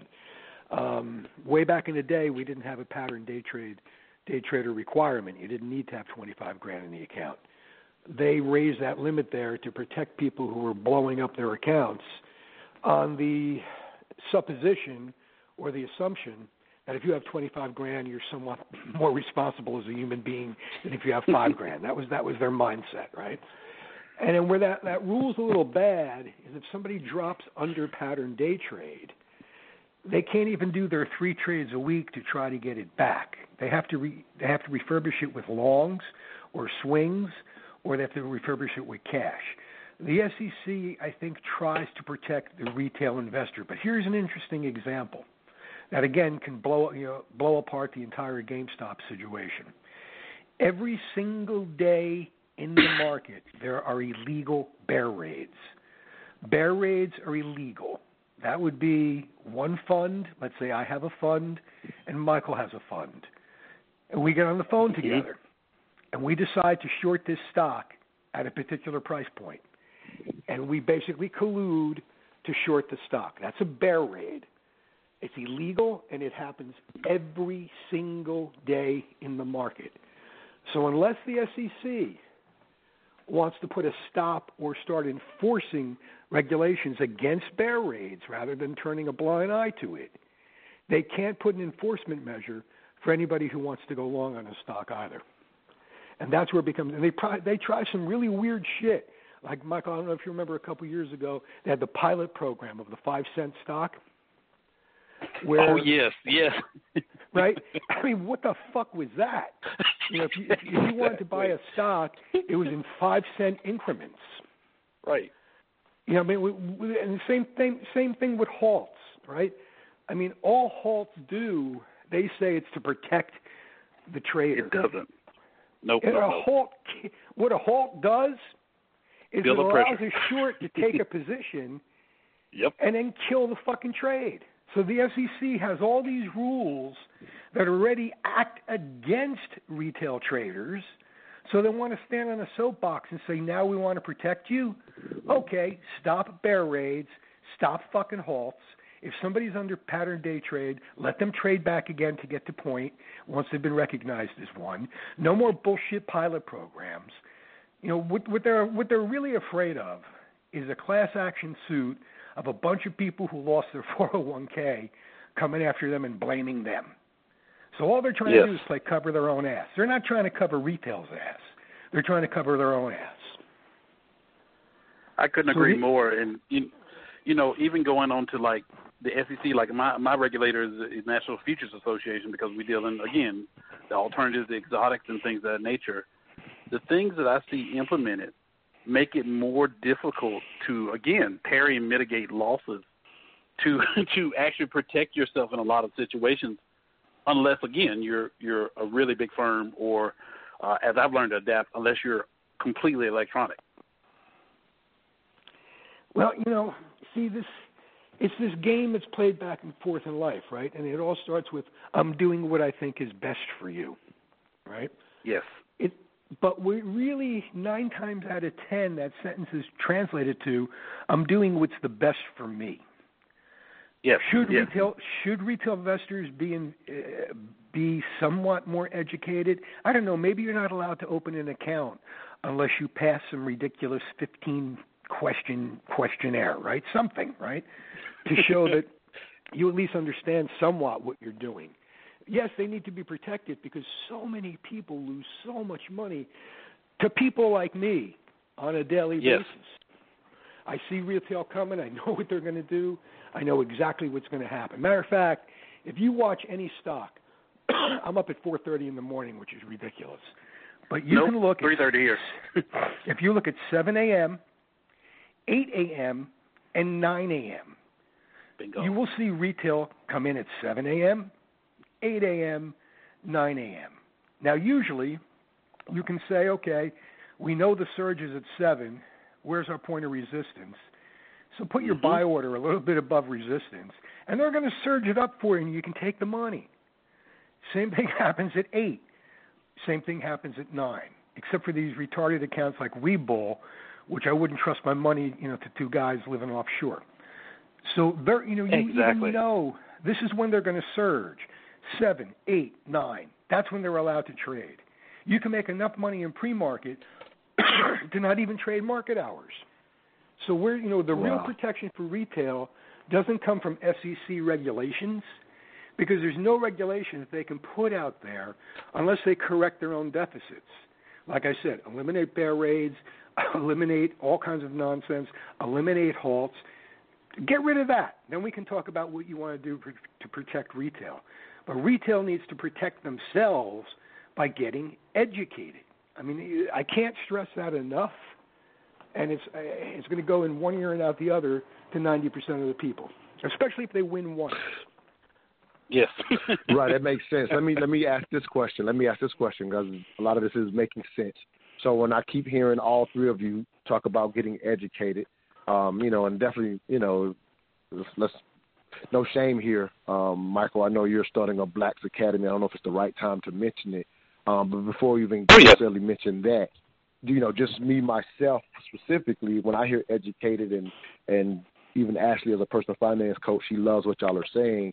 Um, obviously, you can give me the book if you will, but if if I want to take that advice and not be the ninety percent who doesn't listen, and you know, for example, and I want to get educated, um, I still don't necessarily know where to start outside of reading the book that you just told me. And I know Michael, you said you end up reading a hundred books, so you know, does so when I listen to y'all, yeah, um, yeah, I get it, but so is my education per se. I don't think it entails me um, reading a hundred books before I start, if you will. So in a sense, and then I and and you also got all the people like like Jackie talked about the people that are saying just take my class, just take my class. So when I want to go navigate getting educated, I, I want to avoid the take my class people. How do I figure out where to start my personal education above and beyond the books, and to start in a sense putting my money in if I wanted to be that. I, I'm I'm just an investor. I'm not get- interested in trading. I'll be honest about that. Or if I ever did it, it will be with your you know with with your with your uh, approval, Michael, because we know each other so closely. But for the most part, Absolutely. I just play my you know I just do investing. I don't do the trading stuff. But again, I hope my questions making sense. So if you could just kind of jump in there and, and give people even more direction than just say get educated, if that makes sense. Yeah, no, you you know it's funny. It's it's really funny that you mentioned because I've been sitting here thinking as I listen to Jack, I'm like, yes, finally, you know, I have somebody with that's a trader that's more seasoned than I am, but I'm I'm hearing these same tenets, these universal laws. Like there are some books, like you know, if I were to mention another book other, outside the Intelligent Investor, there was another book. Uh, the author of the Black Swan uh, wrote a series of four books. His name is um, Nassim Nicholas Taleb his, the book that made the most sense, that made markets really, and granted, I have been trading for a while, but the book that made more markets make sense to me was this book called Anti-Fragile, because it was really a treatise on risk, and it's like the risk that you don't see. And in in seeing that, I guess in in, in listening to that, I guess is kind of one of those things. When I really imbibe what was in that book, if I was to, and like I do now for my traders that actually come into my firm, the main thing I get them to first start on is saying, what is truly your objective? Like if you really you want to you want to invest, can you? I, I find people have a hard time answering a simple question of why do you want to invest? Like it's weird. So I think from just understanding your own motivations. That's like my very, and I know that seems like it's, oh, very vague, but for me, the curiosity of knowing how financial markets work sparked something in me. Like I said, that 16 years ago I haven't stopped looking at. I think if you're serious about it, you need to go about seeing what sparks the curiosity about the whys, the whats, the who's. That's why you know when I was writing the GameStop, that's why I knew who Kenneth Griffin is. I don't think you can seriously call yourself a trader or want to manage funds if you don't know who Steven Cohen is, if you don't don't know Stanley Druckenmiller, if you don't know Soros, if you don't, there's tons of names and there's even these personalities. If you really study them, their styles. Uh, Paul Tudor Jones. Those are points of knowing. You can say, well, this guy was a momentum trader. The next point is like, oh well, what's a momentum trader? I hear a lot of people say I get hung up. I don't understand the terminology. Wikipedia was my friend in 2005. Like I taught myself, and I, I don't say that to you know, it's not like an ego-driven thing, but it was following curiosity from word to word, from place to place, from personality to personality, and it started forming for me. And that's how I like. I didn't read all hundred books at once and say I'm ready.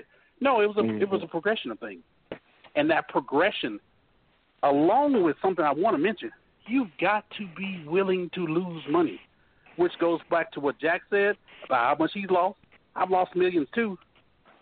Goes back to what Ashley said you've got to be in a financial place to where you can lose. So if you're batting off of stimmies or you're trying to make the mortgage, trust me, my first year of actually managing for first year and a half of actually managing for other clients, I didn't make a single dollar. So that alone should tell you, and that was probably year eight of actually trading. But I thought I was the man, and I jumped out there, and the rules had changed because I was trading bigger accounts, trading under different platforms, and by the way, the market dynamics had had changed from what I'd seen prior to. So there's a lot of stuff that has to happen, but learning, the progression of learning has to have a an academic side to it, but also a practical. You learn from experience. We learn best from experience, and I think part of that experience, if y'all are hearing about trading and or investing, you've got to be able to eat the losses because for me, the losses are what makes the wins. If you can't learn from your losses, you nah, can't makes trade. sense. We're actually up against the break. You know? We're up against a, another break. So let me jump to this break. Um, the biggest thing that I hope for people out there listening that if you have just in a sense gotten a recent um, fervor to get into this thing, again, definitely encouraging people to, in a sense, um, learn how to make their money make money. Again, I kind of play the long investment game, but if you hear someone that, if you respect what Michael's saying he, he jumped out managing money in a year and a half, didn't make a dime for himself personally. Like that's the perspective that I hope you're taking in. Uh, we'll be right back after this break with our special guest as well as our special guest co-host Ashley Thomas. We'll be right back. All I ask is that you think.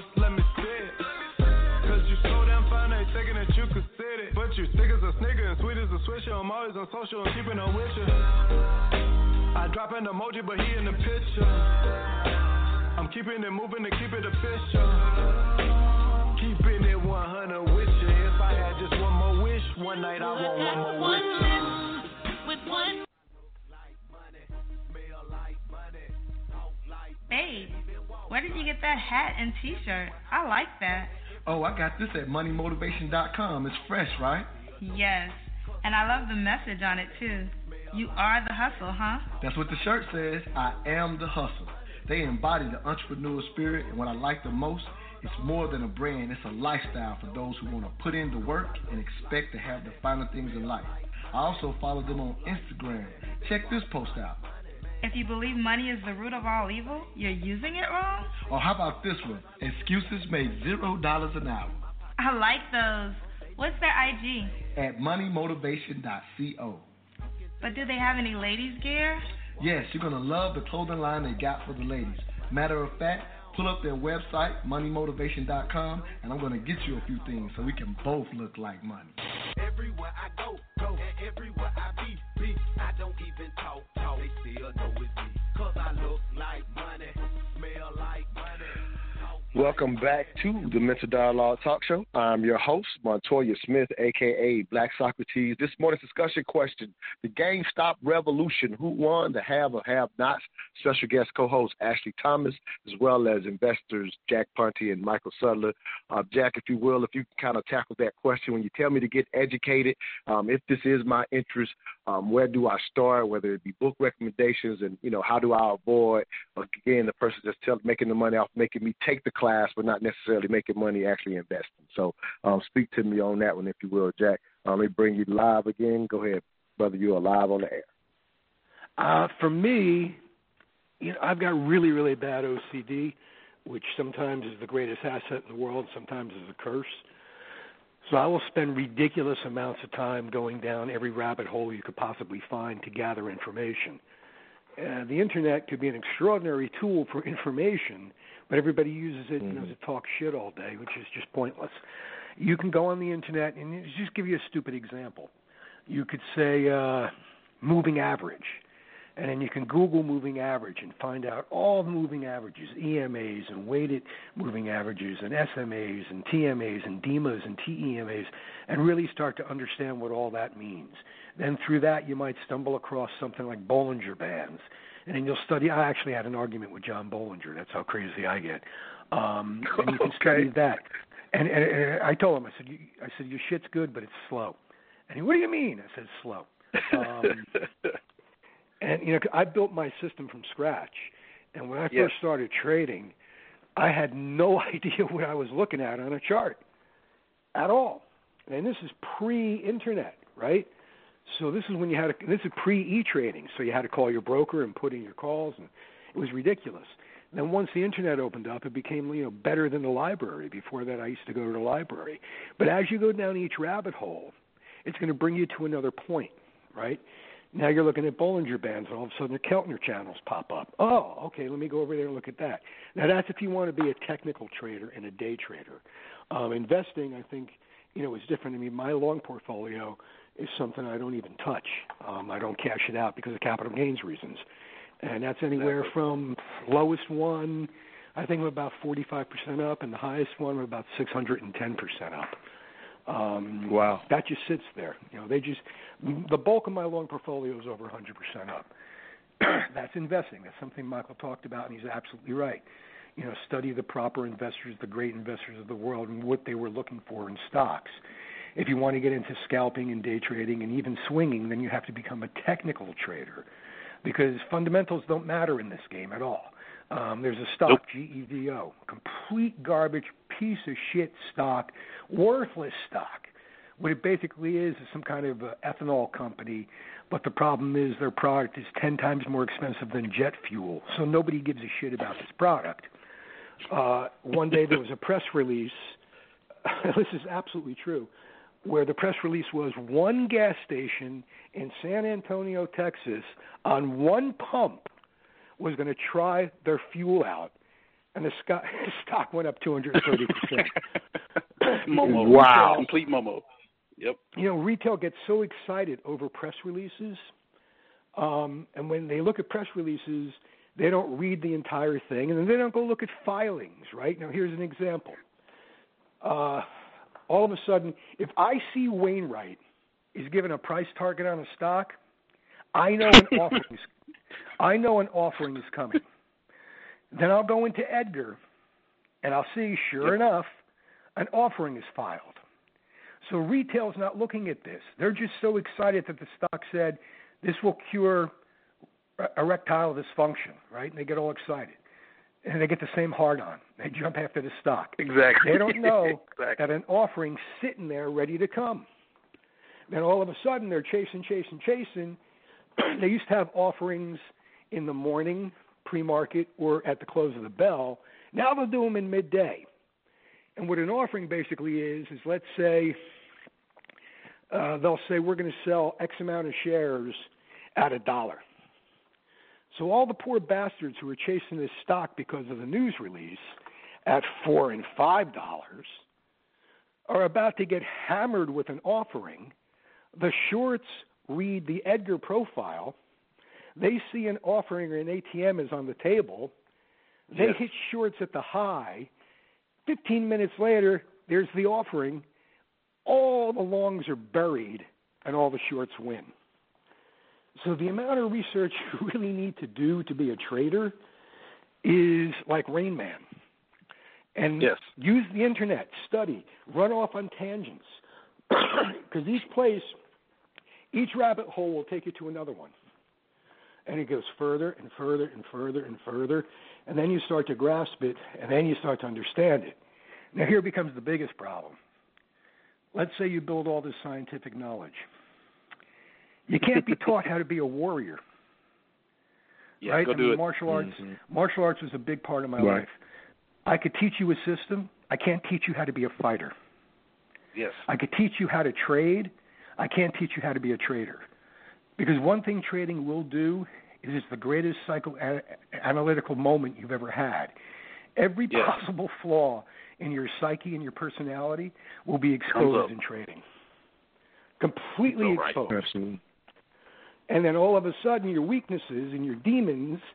You know, I tell my traders, hey, if you're not rich by now, it's because something prevented that. Unless you figure out what prevented that, you're not going to get rich now. Tackle your demons. And people don't realize how important, I mean, that psychological part of this is listen, I'm a master technical trader. There is no one who could outtrade me technically. I will guarantee that. However, Here, here. However, I haven't mastered my own psyche. And that's the only thing that beats the shit out of me any time in trading is my own personality flaws, my own psychological flaws. The other day, I know what I'm looking at, I built the system. But I Don't start. Don't start. right? But I said, I'm going to push this a little bit further because I just felt like it, right? And I got mm-hmm. my ass kicked. It had nothing to do with the system. It's because I'm too arrogant sometimes. I'm sometimes not. It's not a matter of greed because thank God I don't need the money. It's a matter of wanting to be right, right? So my ego doesn't take mm-hmm. being wrong, and that's a flaw that I have in my personal character, right? I'm the guy. If you say the moon's blue, I'm like, no, it's not. It's purple. Um, it's just a bad personality trait I have. So, so I built trait. This, you know, I built the system. I built it. I'm, I know what to look for. I've trained 24 guys who have all retired from their jobs. And these guys, you know, make ridiculous sums of money. I know exactly how to train them. I know what I'm doing, and sometimes my psyche gets the best of me. So even though, and you Michael, I've heard you talk about anyway. that. I'm sorry to cut you off, Jack. I wanted to let before we get to it. We got one more break, and then we'll be done with the breaks. Um, but Michael, I've heard you talk about that over the years as I've gotten to know you, um, because you've taken some people under your wing as well uh, for what you do, and um, you're and I hear you constantly talk about um, trying to walk them through that that psychological process. You know, now that you've had your own, you try to you know against curb it for them because you know you did it on your own, if you will. So um, I know you can speak to this um, as well. So I just kind of wanted to get, jump in and hear some of your thoughts in reference to exactly what Jack is talking about right now. you know, it's funny. He he he comes straight at the point where I, I tend to tip around it a little bit, but he's right. The reason why I tell again everybody that comes to me first is like you're probably not a trader, is because if you're interested in money, trading's not. There's lots of other places to make money, but to make money as a trader, it's about what he's talking about is self mastery. Like I said, you're sitting down with those demons. You're sitting down. One of the ways, again, me trying to outsmart myself in this process was to build a system, a set of rules, and then to take it like you know Jack was saying. I found I couldn't execute those rules as cleanly. Like I was making some money, but I wasn't consistent.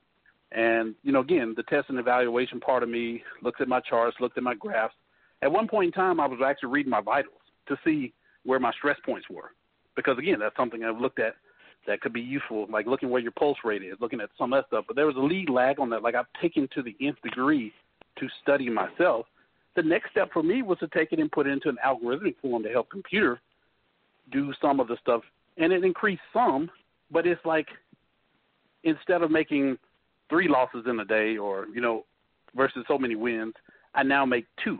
And so there's an incremental approach to this that really, like I said, you're really hammering out yourself. And I think at a much higher, because Jackson now got me thinking about a, a really higher level thing about this self mastery, trading, and even investing that kind of points back to the whole thing that he mentioned earlier that as a trader you get you understand as an investor you, if you have some success you're going to get and understand the person who and again it's like an Ayn Rand quote uh, whether you believe in her politics or not her books and stuff are great but it's like the person that's a trader is somebody who or meant for wealth is somebody who can actually get it from the mud no matter where they started and so if they wanted to learn, it's that mindset of I can and I will spend the time, the resource, the capital to become successful at this thing because it is in my best benefit. And I think if we're talking about why it doesn't work, you know, in these, hey, come take my course, because again, that's just the, that's the topical stuff. What you're really trying to do is self mastery, learn how do I get the mindset. And I don't know if that. Can, I mean, it can be taught to some degree because I know I wasn't really gifted with it but I got there somewhere along the way, and this is I've been locked in ever since. Now, it makes sense. We're up against our last break, and so when we come out of the break, Ashley, um, jump in and give us some of your if you have any more questions or any thoughts, and then we'll give maybe a couple callers a chance to get in on this last segment. Um, thank you, Jack, for rocking with us this long.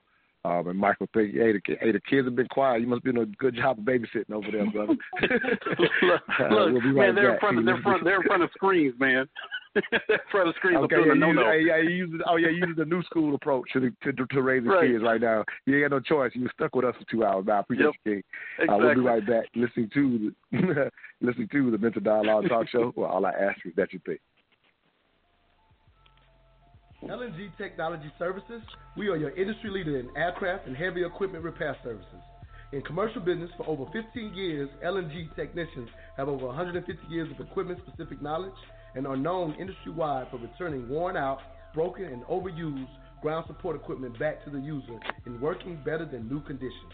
For a service job done right at a value unparalleled in the industry, contact LNG Technology Services at 478 781 4860.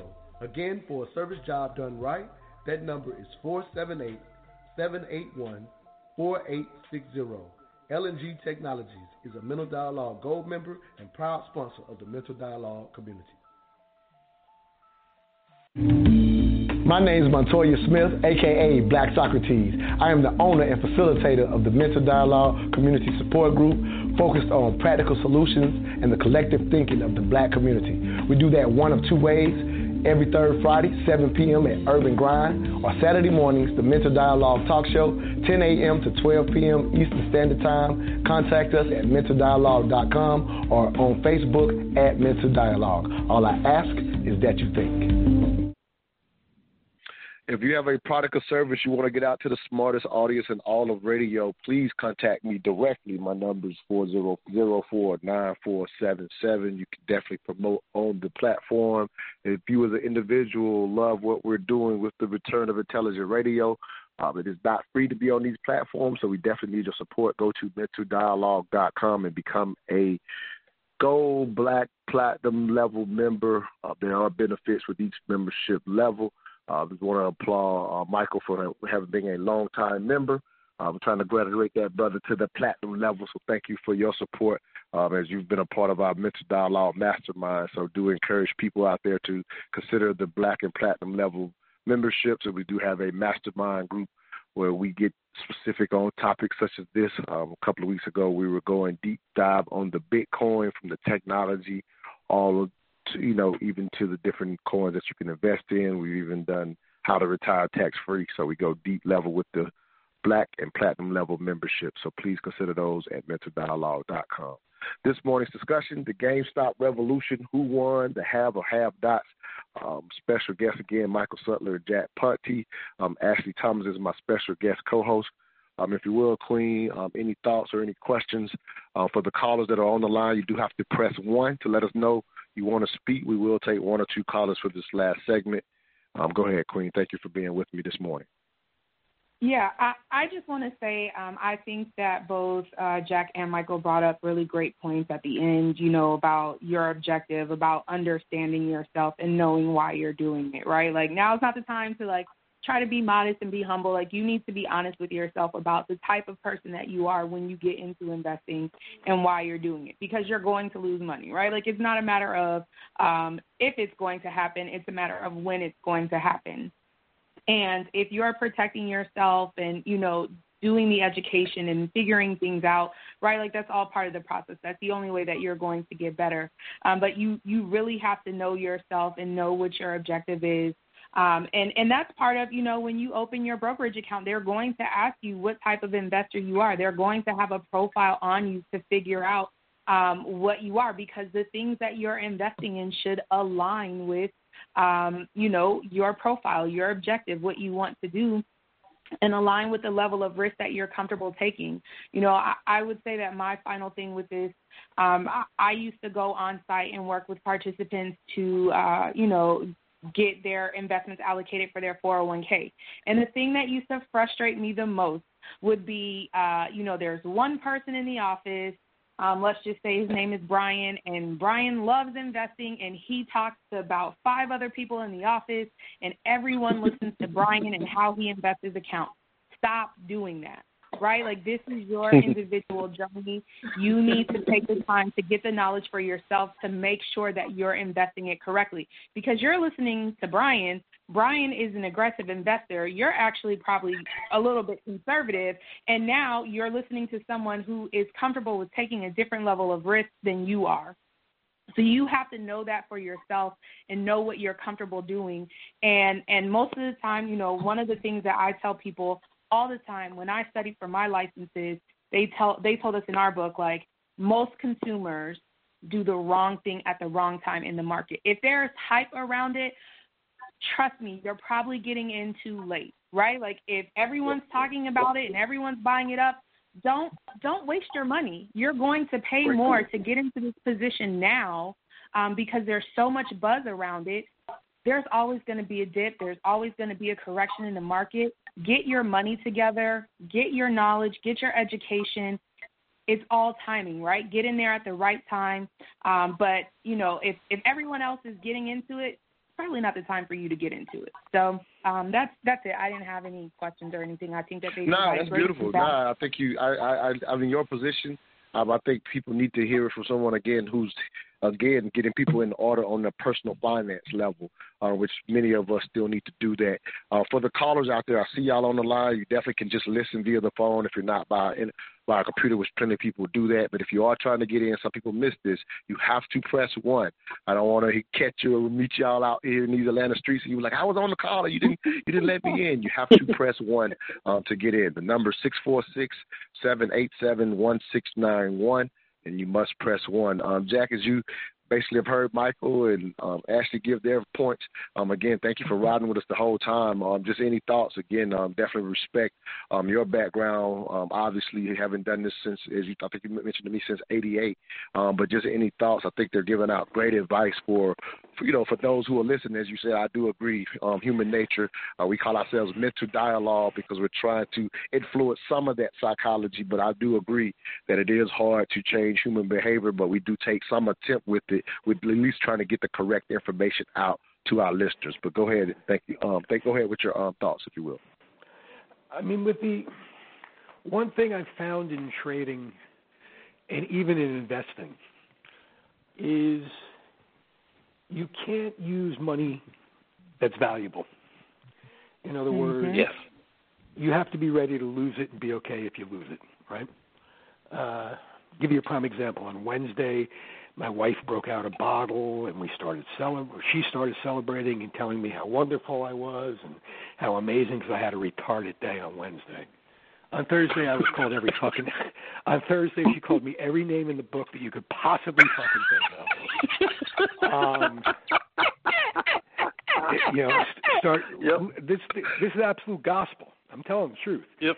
Wednesday, oh, I'm so happy for you. Oh my God. Thursday, you fucking loser. What did you do? Yep. yep. Um, so everybody wants to get rich quick, right? But getting rich takes time. And the interesting Yes, thing, yes. regardless of the business that we're talking about, I have friends from a lot of different walks of life. Um, whether it be the music business, or whether it be trading, or whether it be funds, you know, regardless of anything. Nobody I know of real success went after with the objective of becoming really successful. Right. Most of them went after the objective of mastering something. Most of them went after the objective of making a few bucks to buy a hamburger. One thing led to another, and suddenly they became wealthy. And I think that patience is something we don't have. Um, I'll tell you an interesting story that fits into this. When I was trying to come up in the music business, I had a great mentor, and I used to say to him, "When's it going to happen for me?" You know, I mean, I was on welfare, and he said, "Well, you have to be slow and methodical." And I said, "Well, that's easy for you to say. You got all these houses and helicopters and boats and all kinds of shit." And he says, "Yeah, I have those things because I was slow and methodical." And hmm. anything we do, I mean, nobody playing in the Super Bowl tomorrow just randomly showed up to play.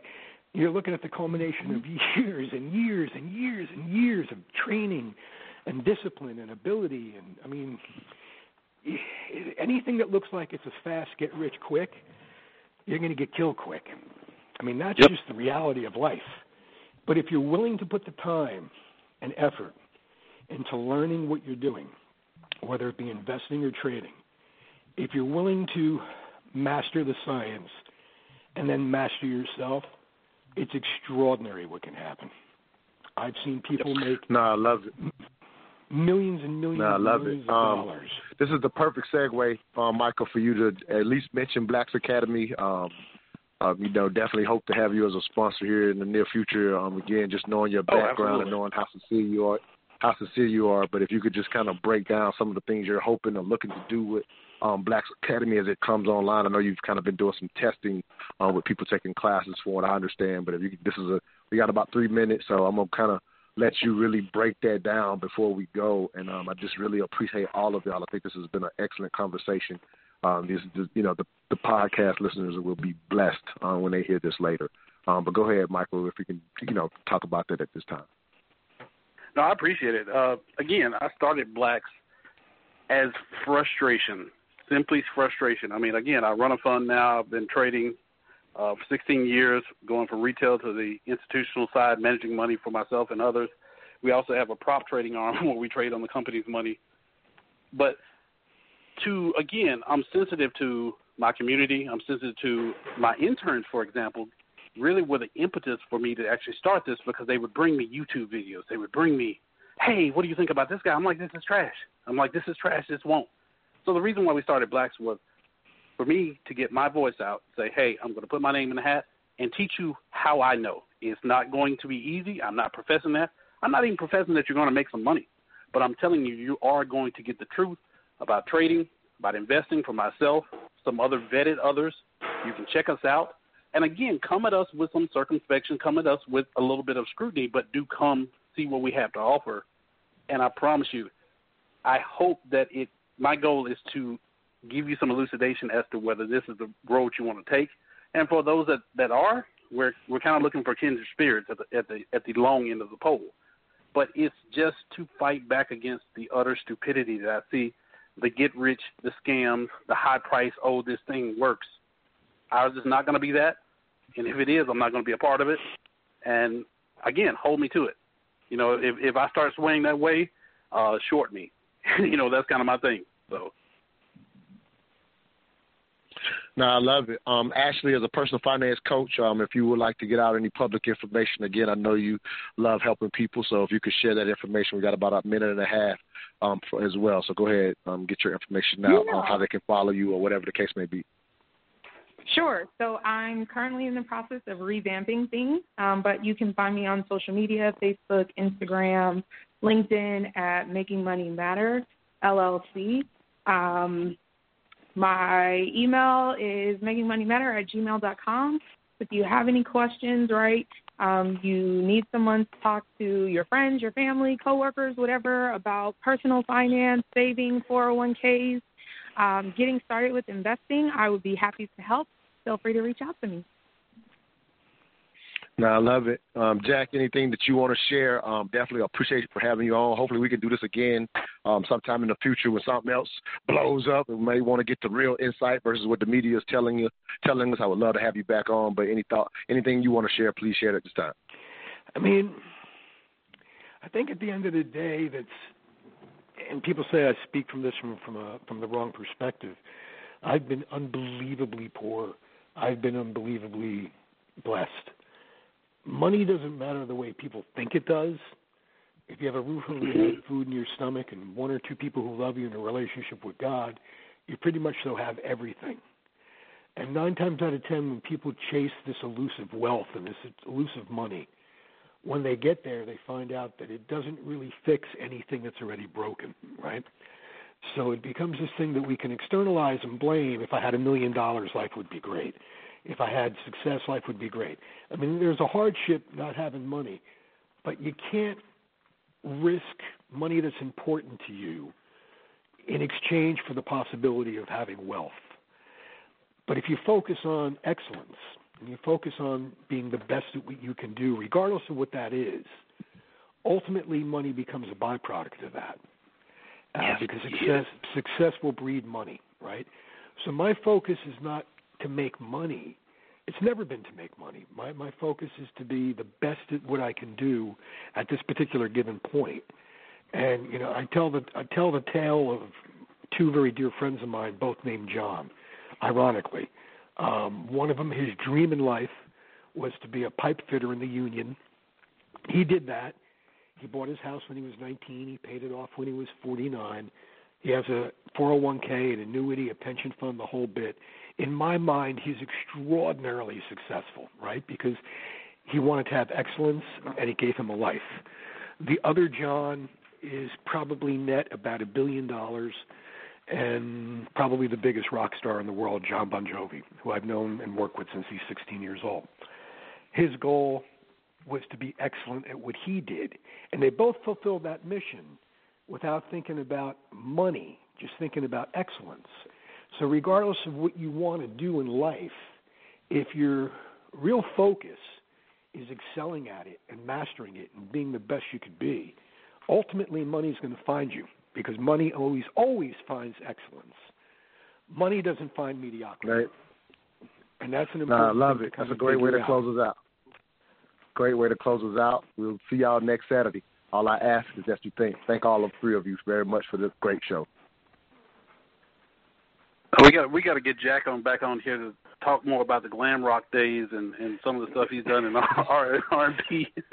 Come on, man! It's like I didn't even know yeah, how yeah, I made me this. and Michael are, are big, big, big music lovers. Just to throw that out to you, we are heavy in the music game as far as I mean, you know, it being was, it was a very you know. strange.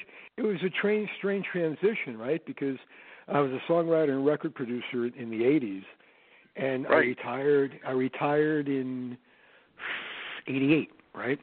And I had no intention of ever working again. I was done. I was fine. And by sheer accident, somebody came to me and they asked for advice. And I said, okay, here's my advice. He says, no, you have to be my partner. I said, I'm not going to be your fucking partner. I'm retired. and he literally looked me in the eye, literally looked me in the eye, and said, you see all this you have, your house, everything? I said, yeah. He goes, I have nothing. You need to help me get it. I was like, oh, fuck. All right. Wow. So we partnered up. And, Wow. Uh, and by Wow. sheer accident, you know, it led to we first started managing writers and producers, and then it led to you know India and you know Boyz II Men Yep. and Scarface and you know the, the, the whole nine. And each time in my career, when I felt that I hit the apex, right, um, I just stopped. You know, when I took India from zero to sixty, I knew the only place was backwards, right? So I wasn't going to replicate that again. Just So- sell high. Right. Yeah, so it, you know, it Hey, was just so time- y'all know, just so y'all know, just so everybody's clear, um, the podcasters are Yeah. catching what we're doing because it's the only way I can let y'all stay on the air. So I don't want to make sure you, you know, you are, you don't think you're not off air, just in that sense. No. Um, the people online No. can't hear you right now, but the podcasters are catching this. It's no problem. I just want to make sure y'all are aware. Yeah, I mean, I just, you know, I was blessed and fortunate. I mean, when I started with John, you know, neither one of us could have remotely guessed what would happen. Um, the objective, when Slippery When Wet was done, John was praying it went gold so he could keep his record deal.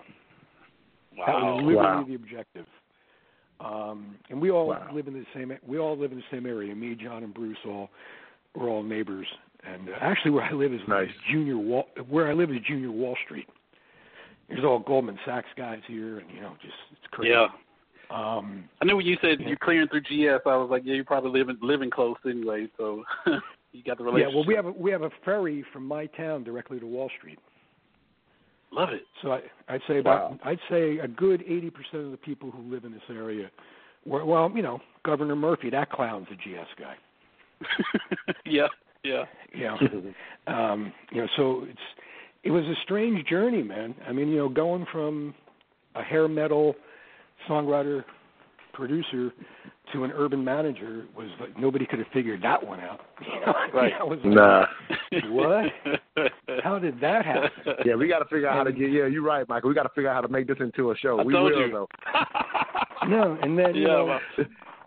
went, went from that into the into when uh when Guy Hands bought EMI, I became the consultant for Terra Firma, so that didn't make any sense either, right? So that was like, what am I Wow. doing? So uh, most of this journey has been just these extraordinary blessings that have been allowed to happen. Um, I don't know why, but that's why you know I feel the need to pay it forward every day, and you know even with trading, I mean, none of this was my goal. God's honest truth um, was to get a bathtub. Right, right. When my when my daughter was Wow, born, because you had because you was- had been there. Yeah. I was, wow. Well, when my daughter was born, it was me, my mother, my father, my wife, my daughter, and my sister in a four room apartment. My mother and sister had one bedroom. My daughter and wife had the other bedroom. My father and I had army cots in the living room. We had a shower stall. So all my daughter's baby pictures are her taking a bath in the kitchen sink. So the goal was to get a bathtub. Right. Swear It to was a bathtub. Yep. And, uh, no, I believe you know, it. I I believe it. 37 years later, I live in a 22 room house with nine baths. So I'm ex- so um, I'm aware of how blessed that is. You know, I'm completely aware that it you know was God's will more than my own. Um, Yes. And what hurts me and bothers me is I wish I could make everybody win. Right? I wish I could make everybody Mhm. win. I can't. You know, so the people I the people I can touch, I do. You know, and that's when I had, became successful. I had called my mentor up and said, "What could I do for you?" He said, "You want to do something for me?" I said, "Anything you want." He said, "Spread your success around. Take care of other people." I said, "Okay, Wow. got it." So you know, it's Good stuff. I mean, you know, I've been I've been through some serious trenches. You know, it's like uh not quite sure how it all happened, but it it happened. And I remember uh being at the MTV Awards with somebody or VH1 Awards or somebody, and might have been maybe RL, maybe I don't know, maybe that was an adventure, or, you know, it wasn't Teddy Riley, it was somebody, and Right. one of my one of my uh hair metal friend said, "What are you doing here?"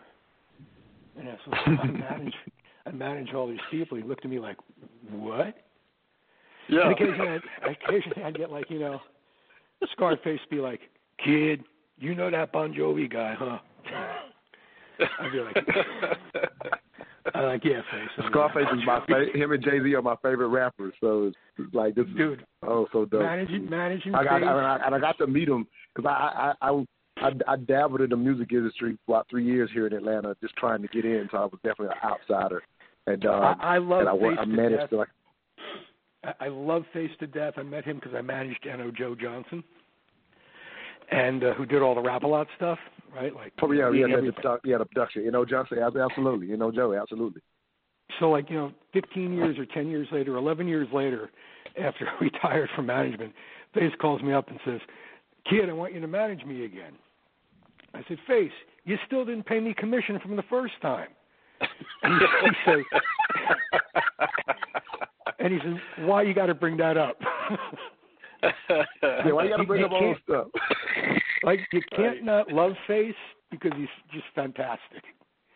You know, he's Yeah. just so. If I never made a dime managing Face, but it's okay because he's great. you know, he's just always yeah, something I, I going agree on. with you. Yeah, yeah. And, and what I was saying real quickly was, um, I managed this um, this music store again. I was just trying to break in whatever level I could or whatever, and I was trying to break in at the time where the music industry was going down, CDs were going down, and stuff like that. So I never really got all the way in. But we would have all these in stores with all these big artists. And as much as I love music, I never was like a a, a, a fandom, if you would, or whatever. I just meet them and say what's up, keep it moving. But I was so glad I got to meet Space uh, prior, right before this pandemic hit, and that was the only person I ever wanted to meet. So, so it's dope to hear that you that you managed him, and like you said, he's just such a good he's just such a good dude. He's just a great guy. I mean, you know, same thing, you know, as co-managing Royce Five Nine. You know, I mean, that didn't make any Mhm. sense either. Oh, so you managed Royce Five Nine too? With Keno, yeah. That's wow. That's wow. Actually, like actually, there, I- there, there's I've a, got. uh, no, go ahead. Royce spit out a, a verse. He said, uh, "None of you can see me like Jack Ponti because I my entire career I refused to take meetings. Yeah. It's like no, I'd send somebody else up. I'm like, I'm like, I love it. I'm like, no, there's no reason for me to come to New York and sit in your fucking office, right? Exactly. We we could you're, do you're a trader. I will tell you, you're a tra- you're a trader hard, hard. You're heart and soul. You're a trader. My God, you're a trader. Because I mean, it's, there's a lot of little little isms I hear. I'm like, yeah, that's the same, same, same, same. Listen, I, I look back on the whole thing. I wrote a memoir, which I haven't released yet, which is actually uh, called "Surrounded by a Wall of Assholes: My Life in the Music Business." Um, and and when I was writing it, you know, it was so cathartic because I said, if I had to do this all over again, there's no way on the face of the planet I would have done this. Right. Because every mm-hmm. single thing that happened was, regardless of the fact that I knew exactly what I was doing, right? Everything that happened happened because of accident and circumstance Boom. and timing. Yes. Yes. Yes. And the ent- and the entire journey. I mean, you know, when I met John, John was playing in a cover band. And my manager at the time said, I want you to come see this kid. And I said, He's in a cover band. I don't want to go see a cover band. Wait, band. you met John Bon Jovi in a cover band? John was in a Springsteen Southside Johnny tribute band. Wow. Yeah. And I but said- tell you, you got to get a show on this, man. Yeah, we yeah, we gotta figure out. Yeah, we gotta come up with an angle. We'll definitely figure out an angle. And Yeah. I may I may just do one of our thoughtful rants because because I let Ja- I let Yeah. Jack hear the thoughtful rant you and Billy did, and so maybe we could just do something where it's random and it don't have to be a topic. You know what I mean? But go ahead. I'm sorry. Go ahead, um, John. We could run about all kinds Jack, of shit, you know. So I'm saying, you know, so that was Yeah, yeah, yeah. We do. Yeah, let's do a rant. Let's do a rant. Let's You do know, a rant. me- Let's do a rant. Meeting him was that was a complete accident. You know, the management thing was a complete accident. Um, I mean, the irony of that was my sister and my daughter were in Atlantic City, and the Atlantic City semi-pro basketball team, for some apparently unknown reason, R. Kelly would play on it. And there was this, and there was this guy that my sister became friends with, and he said, R. Kelly wants to sign my band. And my sister said, Well, my brother was in the music business. You could talk to him. that was the guy I told you who asked me to be his partner. And I was like, Right. maybe this guy's full of shit.